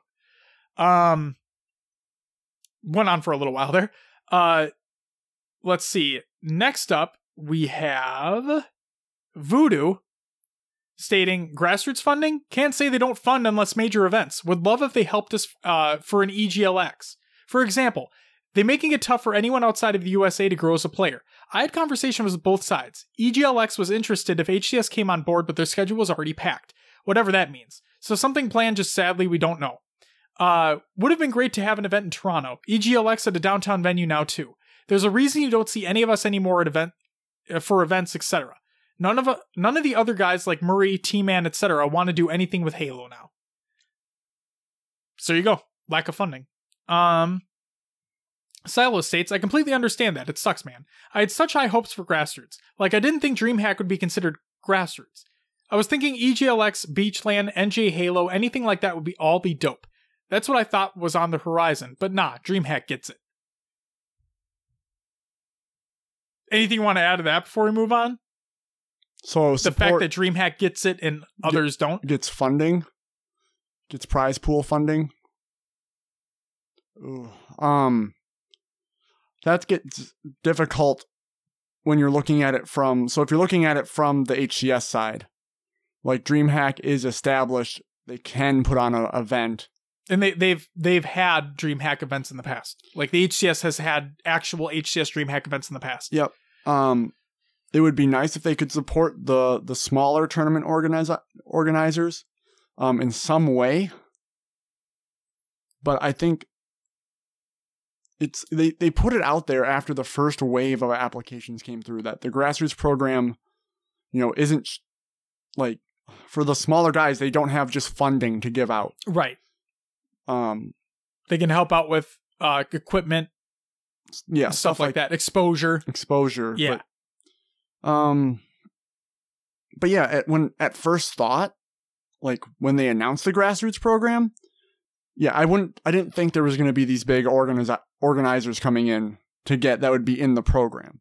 Now, if if you want the most exposure for your Halo tournament, wouldn't you want one of these bigger organi- organizers there to promote it and you know that's known? um, get maybe higher attendance from people who are at the event for the weekend. Right. I don't know. Um, I'm not the one pulling the strings, so Yeah, it's a tough one for sure. But yeah, it's a tough one for sure. And I think the reason why like the Beachland isn't considered or isn't in consideration at this point based off everything else that we've seen is what they put on a couple events per year. Right? One maybe two events per year. And I think they're looking for like organizations that put out multiple events per year that have their roadmap set, so on and so forth. So, I don't know. Mm. But then why EGC? Because they had one tournament. Yeah, they have these qualifiers, but I have to look into that a little bit deeper. Um, states, "All right, I will keep this as short and to the point as I can before I may go off topic. Competitive Halo is at a terrible spot, but one thing it always will have is fans. I didn't like Sprint in Halo, but I still played it until I got to level 150. Right now, they need to widen the event, listen to what the people want, and support more people like the Beachland. Okay. Like Halo Classic, uh, had multiple Halos and did the marketing excellently. Fast movement is the uh, future of Halo because we've been doing it for so many odd years that the audience is used to that. If we took a step back from that, we would lose way more viewers than we already lost with Halo 3. Maybe do multiple Halos at an event, again, like just like Smash Bros. did. Uh, they would have three different Smash games at once at locals or majors, or let the people vote. Or next up, uh, from that open tickets from each Halo, and whichever top two Halos make the most will get an event. The rest will get a refund. There are so many ideas that can help. We as a community can make that happen, but we have to want it. Just not sit here and hope for the best. I love hate you all. We've been dead before, but check it out, Maine. We still here. That's why I included all those AKAs at the end of Pula's name. Um, but yeah, it's. Yep. The thing I said about the HCS Invitational is that we had, it had a lot more consistent viewership, right? Not large viewership, but the viewership that was there was consistent throughout the weekend. Okay? So I yeah, again, going back on it, increased movement is where it's going to be. Dust would you what do you I want was to say? gonna say with with the invitational too. Yeah. I feel like the stable viewership had to do with the top six teams being there. And only the top six teams. Sure. What do people tune in for on Sunday? The big matchups. That's very true. All there was that weekend was big matchups. Yep. So I think that's that's what can vi- drive viewership. Yeah, so fuck all the other teams. Um no, but ser- no, I I agree though because it's you're exactly right. When when you have a tournament that runs from fi- Friday to Sunday, right? How many people do you think watch the group stages compared to Championship Sunday? It's minimal. Exactly. Like it yes. All right, Duststorm states this doesn't seem like an unpopular opinion, but quicker movement is the way the industry is going, uh, so I can't see Infinite not having some sprint mechanism in it.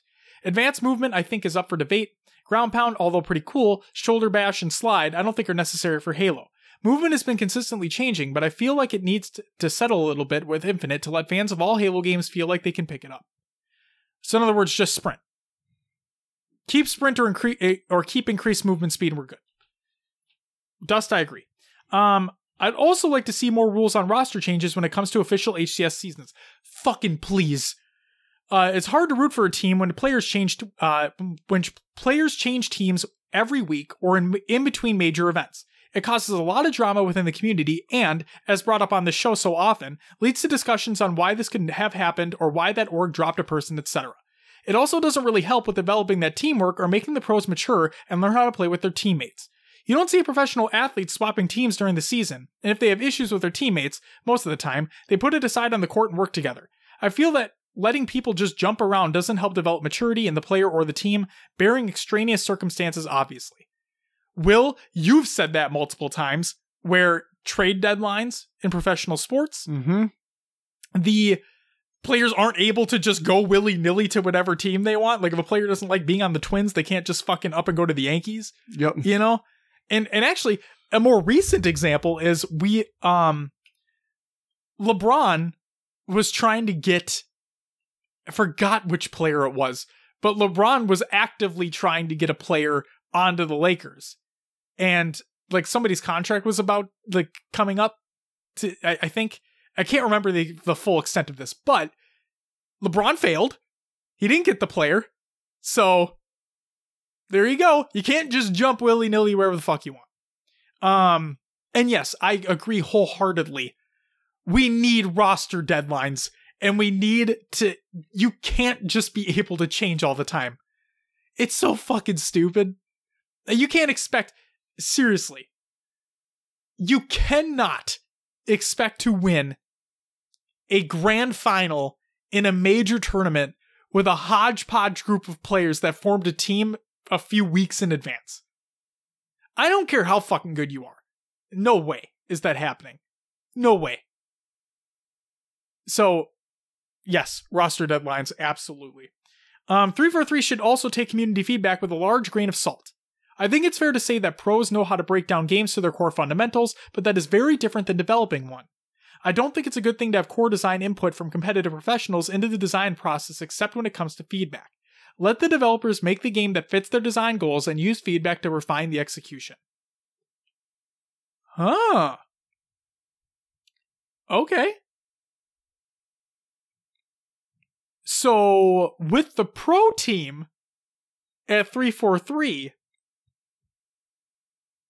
I think Dust is saying that just have them there for feedback. That's it. Yeah. What Which do you I- What do you I- think, Will? I can agree on that. sure. Let the developers actually make the game. Let them develop. Yeah. And Yeah. Like they said, used for refining. So, oh, maybe radar in socials a little too far out. Dial it back a little bit. Um, change the position of this camo because it's too easy to go from top mid down over here to get it when you really should be pushing from these sides to, Right. you know, refine the game that way. Um, but yeah, don't change what they're trying to do because pros aren't devs, like he said. Absolutely. Unless a pro is a dev, but that's besides the point. Um finally, I think the grassroots movement needs to perhaps do more work to promote community competitive content and tournaments than necessarily having to partner with certain streamers or organizations. Take the Grifball, Europa Halo, or HWCL season finals. Why isn't 343 promoting those or shouting those out? Those are community curated tournaments that deserve some recognition for for getting gamers to play their games. Be more supportive of the community without having to go uh wait, be more supportive of the community without having to do it through official channels or when it's convenient. The community spotlight sometimes grabs these, but when you have a whole department within the studio to focus solely on competitive, there should be more proactive efforts to highlight these things. Sorry for the novel. A, it wasn't a novel, and B, I I loved that one. Yeah. 100% that. Halo Wars 2. Competitive Halo Wars 2, Will. The literal only other person that I'm seeing post about these is Postums. On the 343 side of things, for a person that works at 343, the only person I'm seeing tweet about them is Postums on his personal account. That's it. Duststorm's right. We didn't see anything for AGLA. We didn't see anything else for any Halo Wars 2 tournament. Via the Banish, Team Respawn, uh, Breaking the Clutch, doesn't matter. Any of them didn't get anything except from Postums. Europa Halo, they never got anything either until now being a grassroots member. And even then, I'm not entirely sure if the HCS tweeted them out either. Okay, there's that. And yeah, they do need to do a lot better. They, they say that they're listening. I believe that they are listening for the most part, but they may be listening, but they're not reading the room correctly, in my mind. They're, you have, like, these people are taking times out of their days to, to organize these, even if they're small events, it doesn't even fucking matter. People are taking time out of their day to compete to spectate, to cast, to broadcast, to analyze all these things. And they're not even given so much as a tweet. So, and Duststorm's right. There are people that are dedicated to that's their job. It is their fucking job at that company. They don't even they're they just don't. So I agree with you, Duststorm. Um finally, goalie sniper states Halo 5 was infinitely more entertaining to watch over older Halos. Okay, Justin, before we get any further into this, I hope is that, that a pun? I hope it was a pun. I fucking hope not. Justin, please no.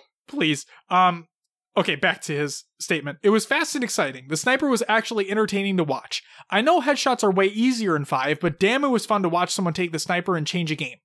I know Halo 3 is more setup based and it takes more skill, but as someone who understands both games, Halo 5 is still more fun to watch. yes. Will agrees, obviously.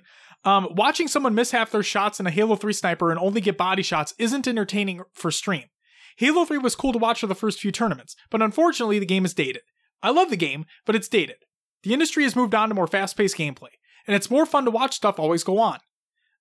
Also, I don't like how the pros have as much of a say as to what they get to play, settings and game types. It should be 343's choice with minimal outside input. I find it annoying how if the pros don't like a map or game mode, it's immediately gone. It's what stopped Halo 5's competitive life cycle from staying fresh with new maps and modes from coming in. The pros didn't like it, so it got pushed back, and they shit on anything new being added, but that's just my opinion. Okay. I'm going to quickly break this down. So, Justin, let me just say this Fathom CTF being removed from competitive, that needed to go away. I did not want to watch three replays in a row. And I know you're not calling out anything specific, but I'm just saying for the sake of this, I'm glad Fathom CTF went bye bye. Now, I am upset that when Oddball was first implemented, it was implemented very poorly. Okay? But, so in, in that case, I understand why pros shit on it because it was not good. Like, it just wasn't. But, I also think that a little bit of blame needs to be put on 343 for not implementing the mode at launch. Because remember what I talked about either last week or the week before Halo 5 didn't ship with Big Team Battle. And now we're now we're getting a refresh on Big Team Battle. Okay? Oddball was not at release on Halo 5 either, and that was a mainstay. Like that that should have been there from the get-go. So maybe if it was implemented from the get-go, then it would have worked a lot better in competitive because it was already there. but for the sake of this, I think the re- I think it was good that it was removed and revamped and brought back because it just wasn't that great to begin with. But yeah, that's just that's just my opinion. I'll I'll add on to that and just say I get annoyed with just the amount of complaining that the pros do though. Like it's constant. It is a lot. They they they rarely talk about the positive things. It's all about oh why, you know, why they don't like something. Right. Um and I don't know if it's just cuz we're looking at it from the competitive sense, but it's to the point where competitive is almost like there's not a lot of fun in competitive for the pros. They're just competing to be competitive. Right. There's got to be they got to make it so there's some fun in there. Like of course getting sniper headshots, get amped up about that. But I don't I don't I don't know. There just seems to be a lot of negativity surrounding the competitive scene when it comes to that kind of thing. Yeah, there's a lot of negativity in a lot of competitive scenes based off things that they don't enjoy. And yeah, Is that is that then on 343 where they just need to come down and just say, "Hey, this is the competitive thing that we're putting out. It's it's got to be that way." but here's the problem though is that if you do that, right? If you just come balls hard down and say, "Nope, It is what it is. it is what it is," how many people leave? And then what happened to your competitive aspect? Because they were too much of a hard ass to do anything.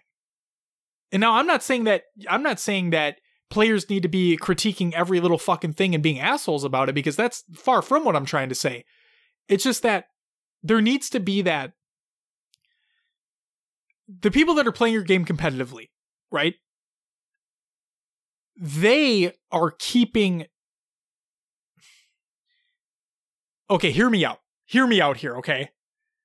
The developers create the game mm-hmm. right? The players are what makes those games continue on. Rainbow Six Siege, right? For Honor. There are dedicated player bases that want to continue playing that game and want to continue see it getting better, right? Therefore, at that point, developers start looking towards their communities and say, "Oh, what do you like? What don't you like?" Like what what can we do to better help you? What can we do to make get you to keep playing our fucking games? Because that's what their job is. They need to keep you playing because otherwise you're not going to buy their sequel. You're not going to give a shit. Okay? So again, hear me out. Halo ma- 343 makes Halo 5, they release it, competitive starts up. A lot better state than than Halo 4. A lot better. Okay? But there are a lot of critiques at that point, and again, I don't know when exactly the, the the critiques probably started immediately. Let's be real here, but three four three then takes a step back, assess the situation, goes to the community, the people that are actively playing their game, and say, "Hey, what do you like? What don't you like? What can we do to help you keep playing our game?" So I do think developers need to listen to their competitive communities for the competitive aspect of that game. An aspect in which the developer doesn't listen to the real competitive community of their game is Fortnite. They listen to the casual base of that game because that is where their player base is. But for Halo 5, right now, it's I don't know, it's it's really tough. I I all in all, I think devs need to listen to their communities. Casual or competitive doesn't fucking matter. They need to listen. Otherwise, nobody's going to play their game anymore. There's a certain point though where it felt that Halo 5 was so influenced by the pros. Was, you know, everything was critiqued for them. Yeah. No, I agree think with that it- too. It- I do. there has to be a middle ground. Um That's what I'm saying. There needs to be that. There needs to be an open line of communication, but that's it. It's just an open line of communication. It can be a forum, it can be Twitter DMs, it can be whatever the fuck you want it to be. But as long as there's that open form of communication, and again, don't be an asshole about it.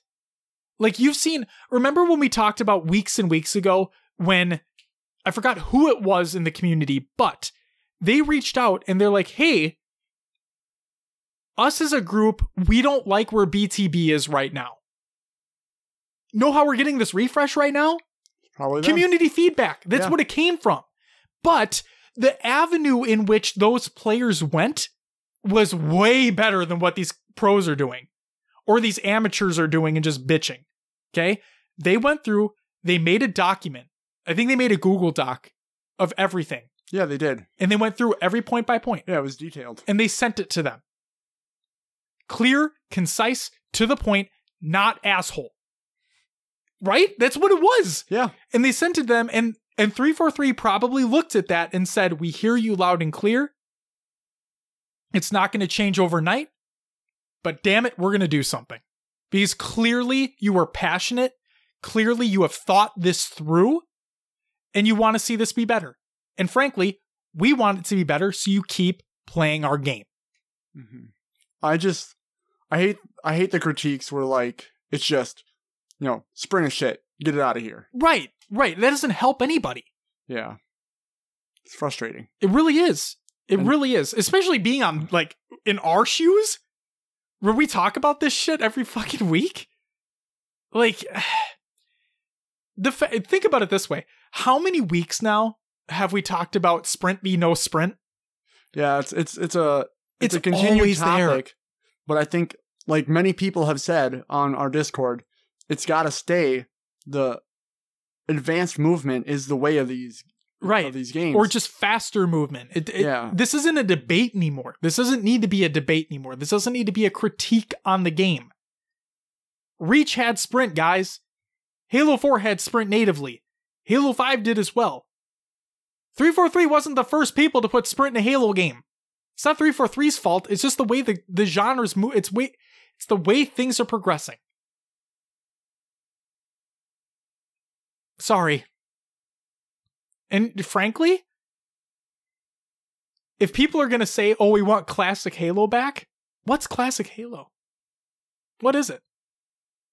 Everyone has a different opinion on what classic Halo Right. is even. Every Halo game plays a little bit differently, regardless of major changing mechanics like sprint. Like every Halo game plays a little bit differently.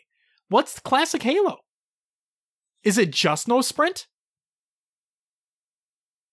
Is it removal of guns? Is it fall damage? Is it health packs? What's classic Halo? What does that even mean? What is what is that definition? I don't think you can put a definition on what classic Halo is because if you're if you're going to go by that, then wouldn't classic Halo just be Halo 1? And that's it? Like that that's your classic Halo. Halo 2 is not classic Halo anymore, guys. It's not. Like I, what the fuck do you consider classic Halo? I'm going on a tangent right now. I'm sorry. You are. You're rolling. Yeah, I'm really sorry. Um, I'll stop. But it's like, oh my god, dude.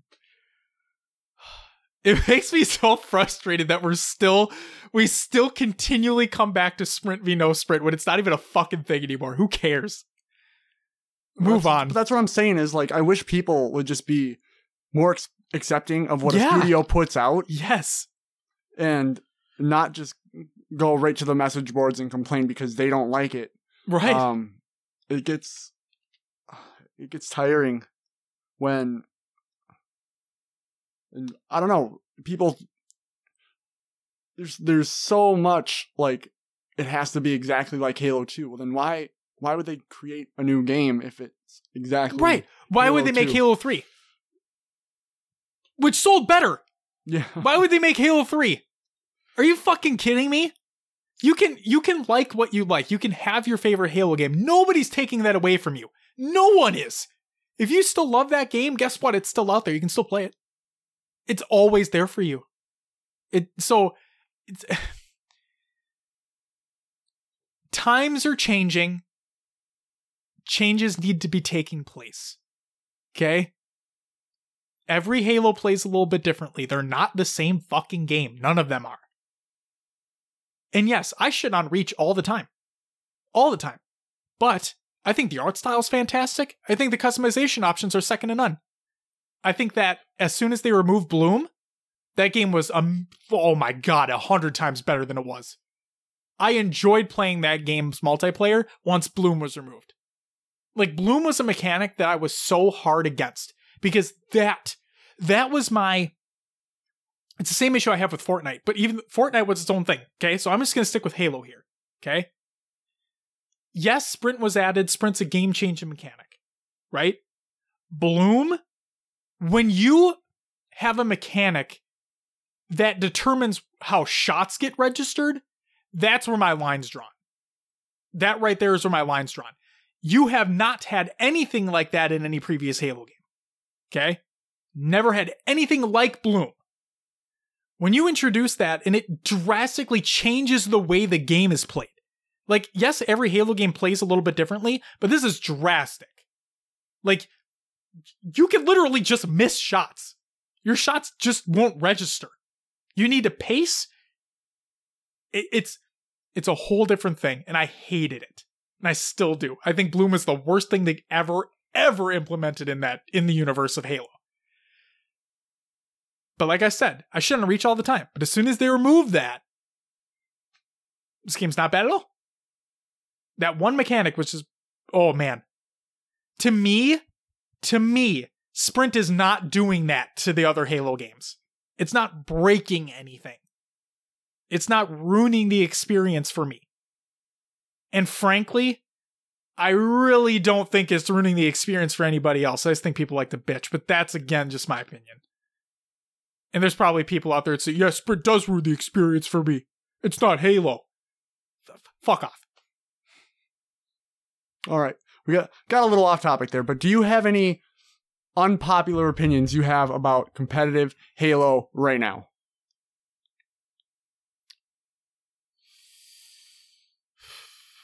Other than what I've already stated, I don't think so. No. What about you?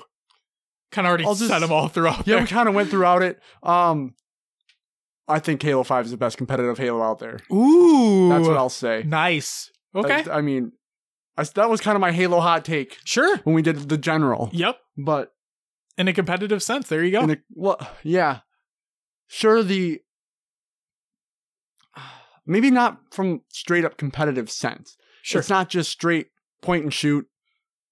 There is some movement aspects, Yeah. but from a spectator standpoint, Oh, it's great. it's best best Halo to watch competitively. Yes. Um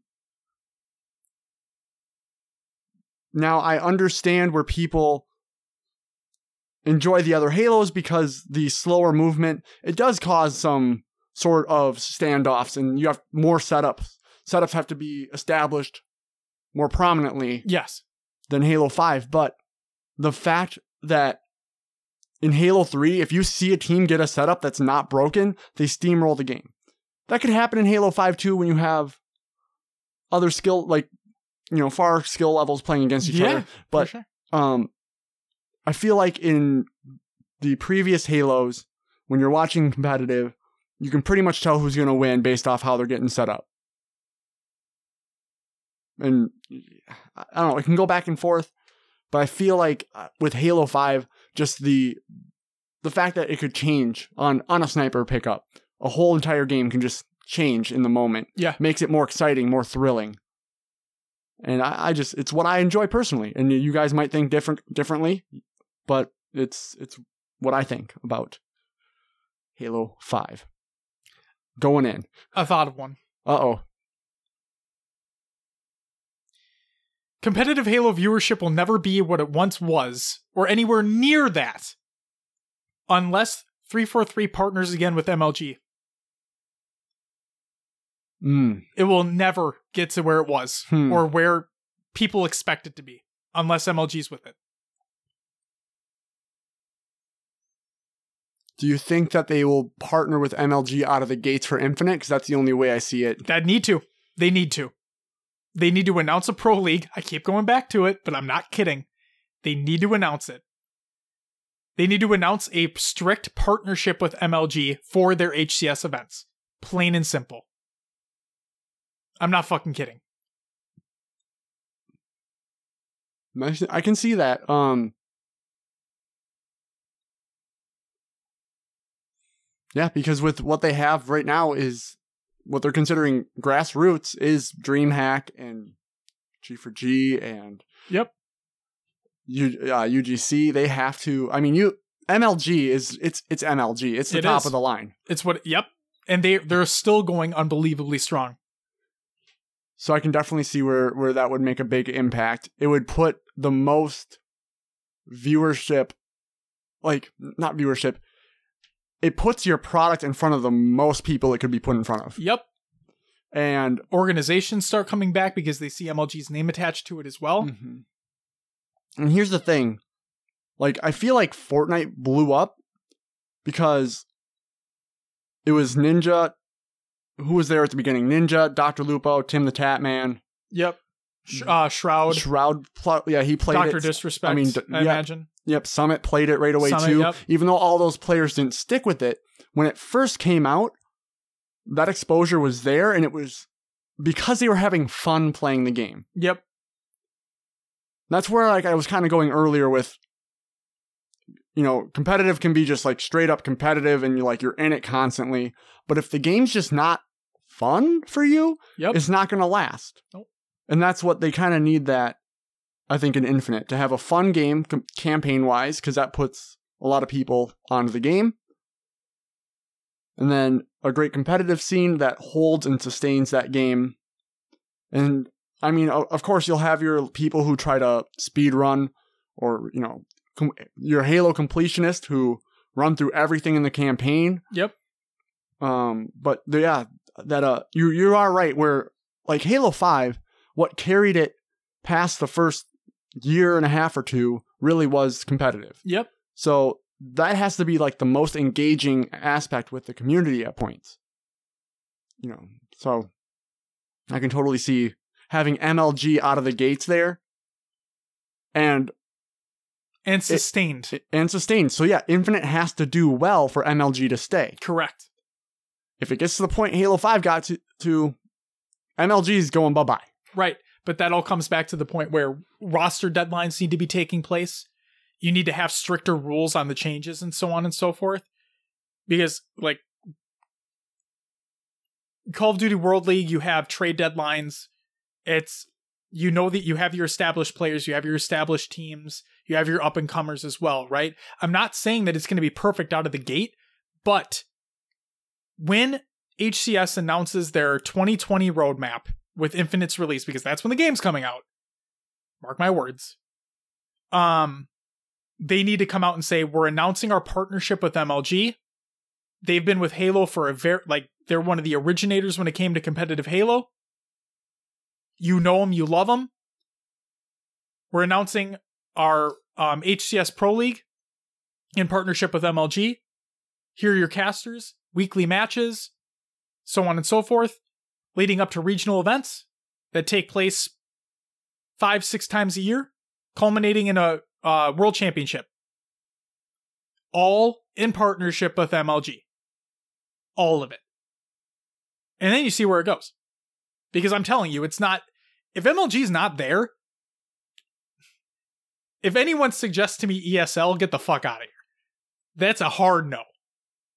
All those meme pictures of that of that uh what was it 20 2016 no 2017 world championships? Oh that was bad. So esl no. Ugc i'm going to include you in the shout outs here but i'm sorry i'm just going to say this no um it has to be mlg it just has to and if it's not I'm fine for being optimistic. I can be optimistic all day. But the fact of the matter is, Halo isn't where it used to be anymore, guys. And for those who think that when Infinite comes out, everything's going to be all sunshine and rainbows, it will be. For a month. I think the honestly, the whole Halo has to dig itself out of is that it's already a dead game. Yep, If you're not within the Halo community, that's how other communities view Halo. right, If you if you are still in the community, people like Halo that still exists. right. I've had people I talk about this podcast at work to people and they're like, "Oh, Halo's still around?" Like they don't even know. Gamers who are playing Call of Duty and Fortnite, they they're still like, "What, Halo?" I'm like, "Yeah, they're, you know, talking about a new game and they'll be like, "Oh, maybe I have to check that out." Right. You know, but it's not like people look for Halo anymore. It's unfortunate, but we have to dig ourselves out of it. Something like that definitely could. for people who are interested in that competitive scene. Yep. And then campaign wise, it's got to be a great game to bra- draw those people back in. Exactly. Exactly. Halo has like competitive is like bread and butter for Halo, right? It's it's people have made it a thing since Halo 1. Halo 1 wasn't I, I believe Halo 1 wasn't even gonna have multiplayer at first. And then it was added. Look where we are now. So I'm I'm not I'm just gonna go back on. it. I'm gonna say if MLG is not there from the start, we're not gonna have anywhere near what people are expecting. I agree. I agree. Yeah. And I'll probably if I eat my words, I'll be happy to eat my words on this one. But it's just my it's my honest thoughts. Um anything else for the topic, Will, before we move on? I think that's all I got. Me too. Me too, sir. Time for some shout outs. First and foremost, happy belated birthday to the following. We have Snakebite, Snipe Down, which are both on the same day, actually, which is pretty funny, and Onset. The man was our very first interview, if I'm not mistaken. Did you see the video where the crowd sang happy birthday to him? Yeah, It was great great. It was great. Um, so happy birthday to you, fine gentlemen. And then a shout out to everyone who played in the community playdate. It was uh, Silos, High Tech, Redneck, Snipe, and myself. Thank you guys for joining in. It was a great time. And then uh, also want to give a shout out to UGC. Um, so for those who may have listened to the episode where they had their last qualifier, um, I kind of went in deep on them because The they points, fucked up. The yeah, they with- yeah. straight up fucked up. So UGC, uh, they for this qualifier number three, they definitely learned from what happened. They had a roster deadline. Um, they had open fronts of communication in case something happened. They were on the ball 100% of the time. This one went by very smoothly. UGC, you deserve to be commended for that. So good job. Shout out to you. I shit on you last time, but for good reason. And I commend you guys for good reason this time. The- yeah, it's good to see when something goes wrong that they correct it and implement it that quickly. Absolutely. They they kind of they probably were like this is messed up and they got on it and that's good to see that they got something in place. Yes. Um I I need to do a little bit more digging to determine how the points are going to work out then because like we talked about during that other episode that could potentially fuck up seeding for the rest of the qualifiers. So in the words of HCS Pro Talk, we'll have to wait and see.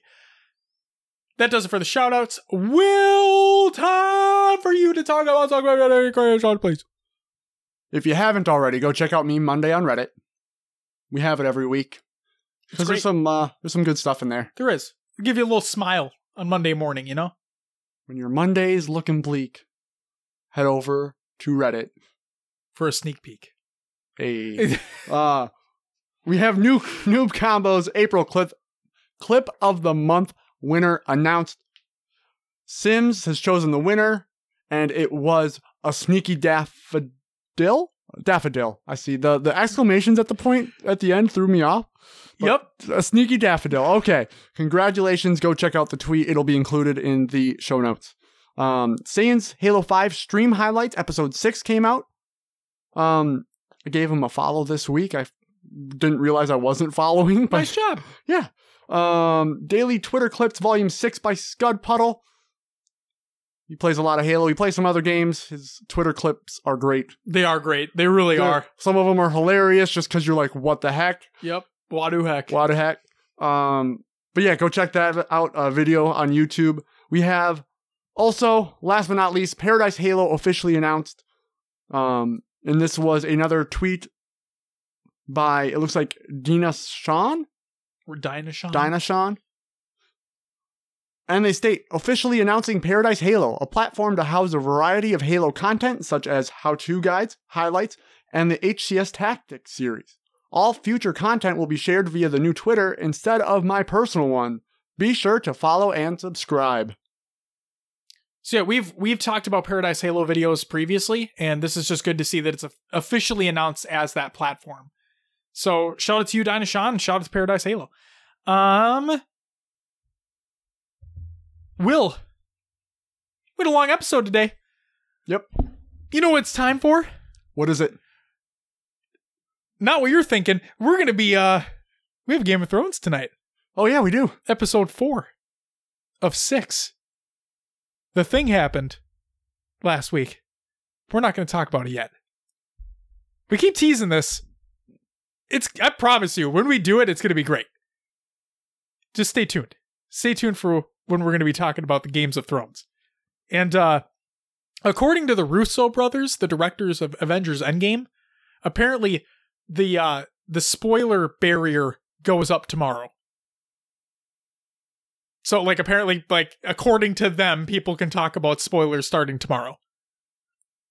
In other words, Oh. if we wanted to talk about Endgame spoilers on next week's show, we technically have the right of way. Yeah, but that's uh I know That's a so shitty tricky. situation. I know That's we're not gonna we're not gonna talk about him. We're not gonna talk about him.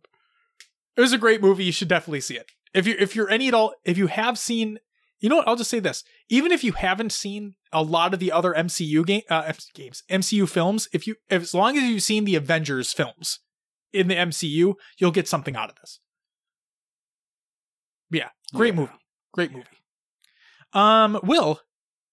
Now, you know, you, you can plug the show, Will. You can find us on your favorite podcast services. Just search for HCS Pro Talk. We are on iTunes, Spotify, Google Play, Podbean, Stitcher, and others. You can join our Discord, join the community discussion. Link will be provided in the show notes of the Google Doc.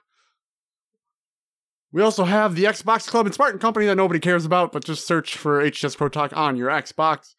We have Twitter, Instagram, Facebook, YouTube, Mixer, and esports pages as well. Search for HCS Pro Talk on those platforms. Josh, what do we have on the next episode? Another topic, Will. Do you know what that is yet? I don't. If you have a suggestion, I suggest that you leave it in the HCS Pro Talk Twitter. That nope, that too if you want, but the HCS Pro Talk topic discussions and sug- Jesus Christ, the HCS Pro Talk topic suggestions channel in our Discord. That was a struggle, but I got there. That took a long time. And now I feel really bad about myself. Ladies and gentlemen, that is going to do it for episode 72 of HCS Pro Talk. We want to thank you very much for listening, and we hope you had a great time. We'll be back next week with another topic, and uh, hopefully we don't talk about fucking Sprint or no Sprint in Halo. But until then, bye bye!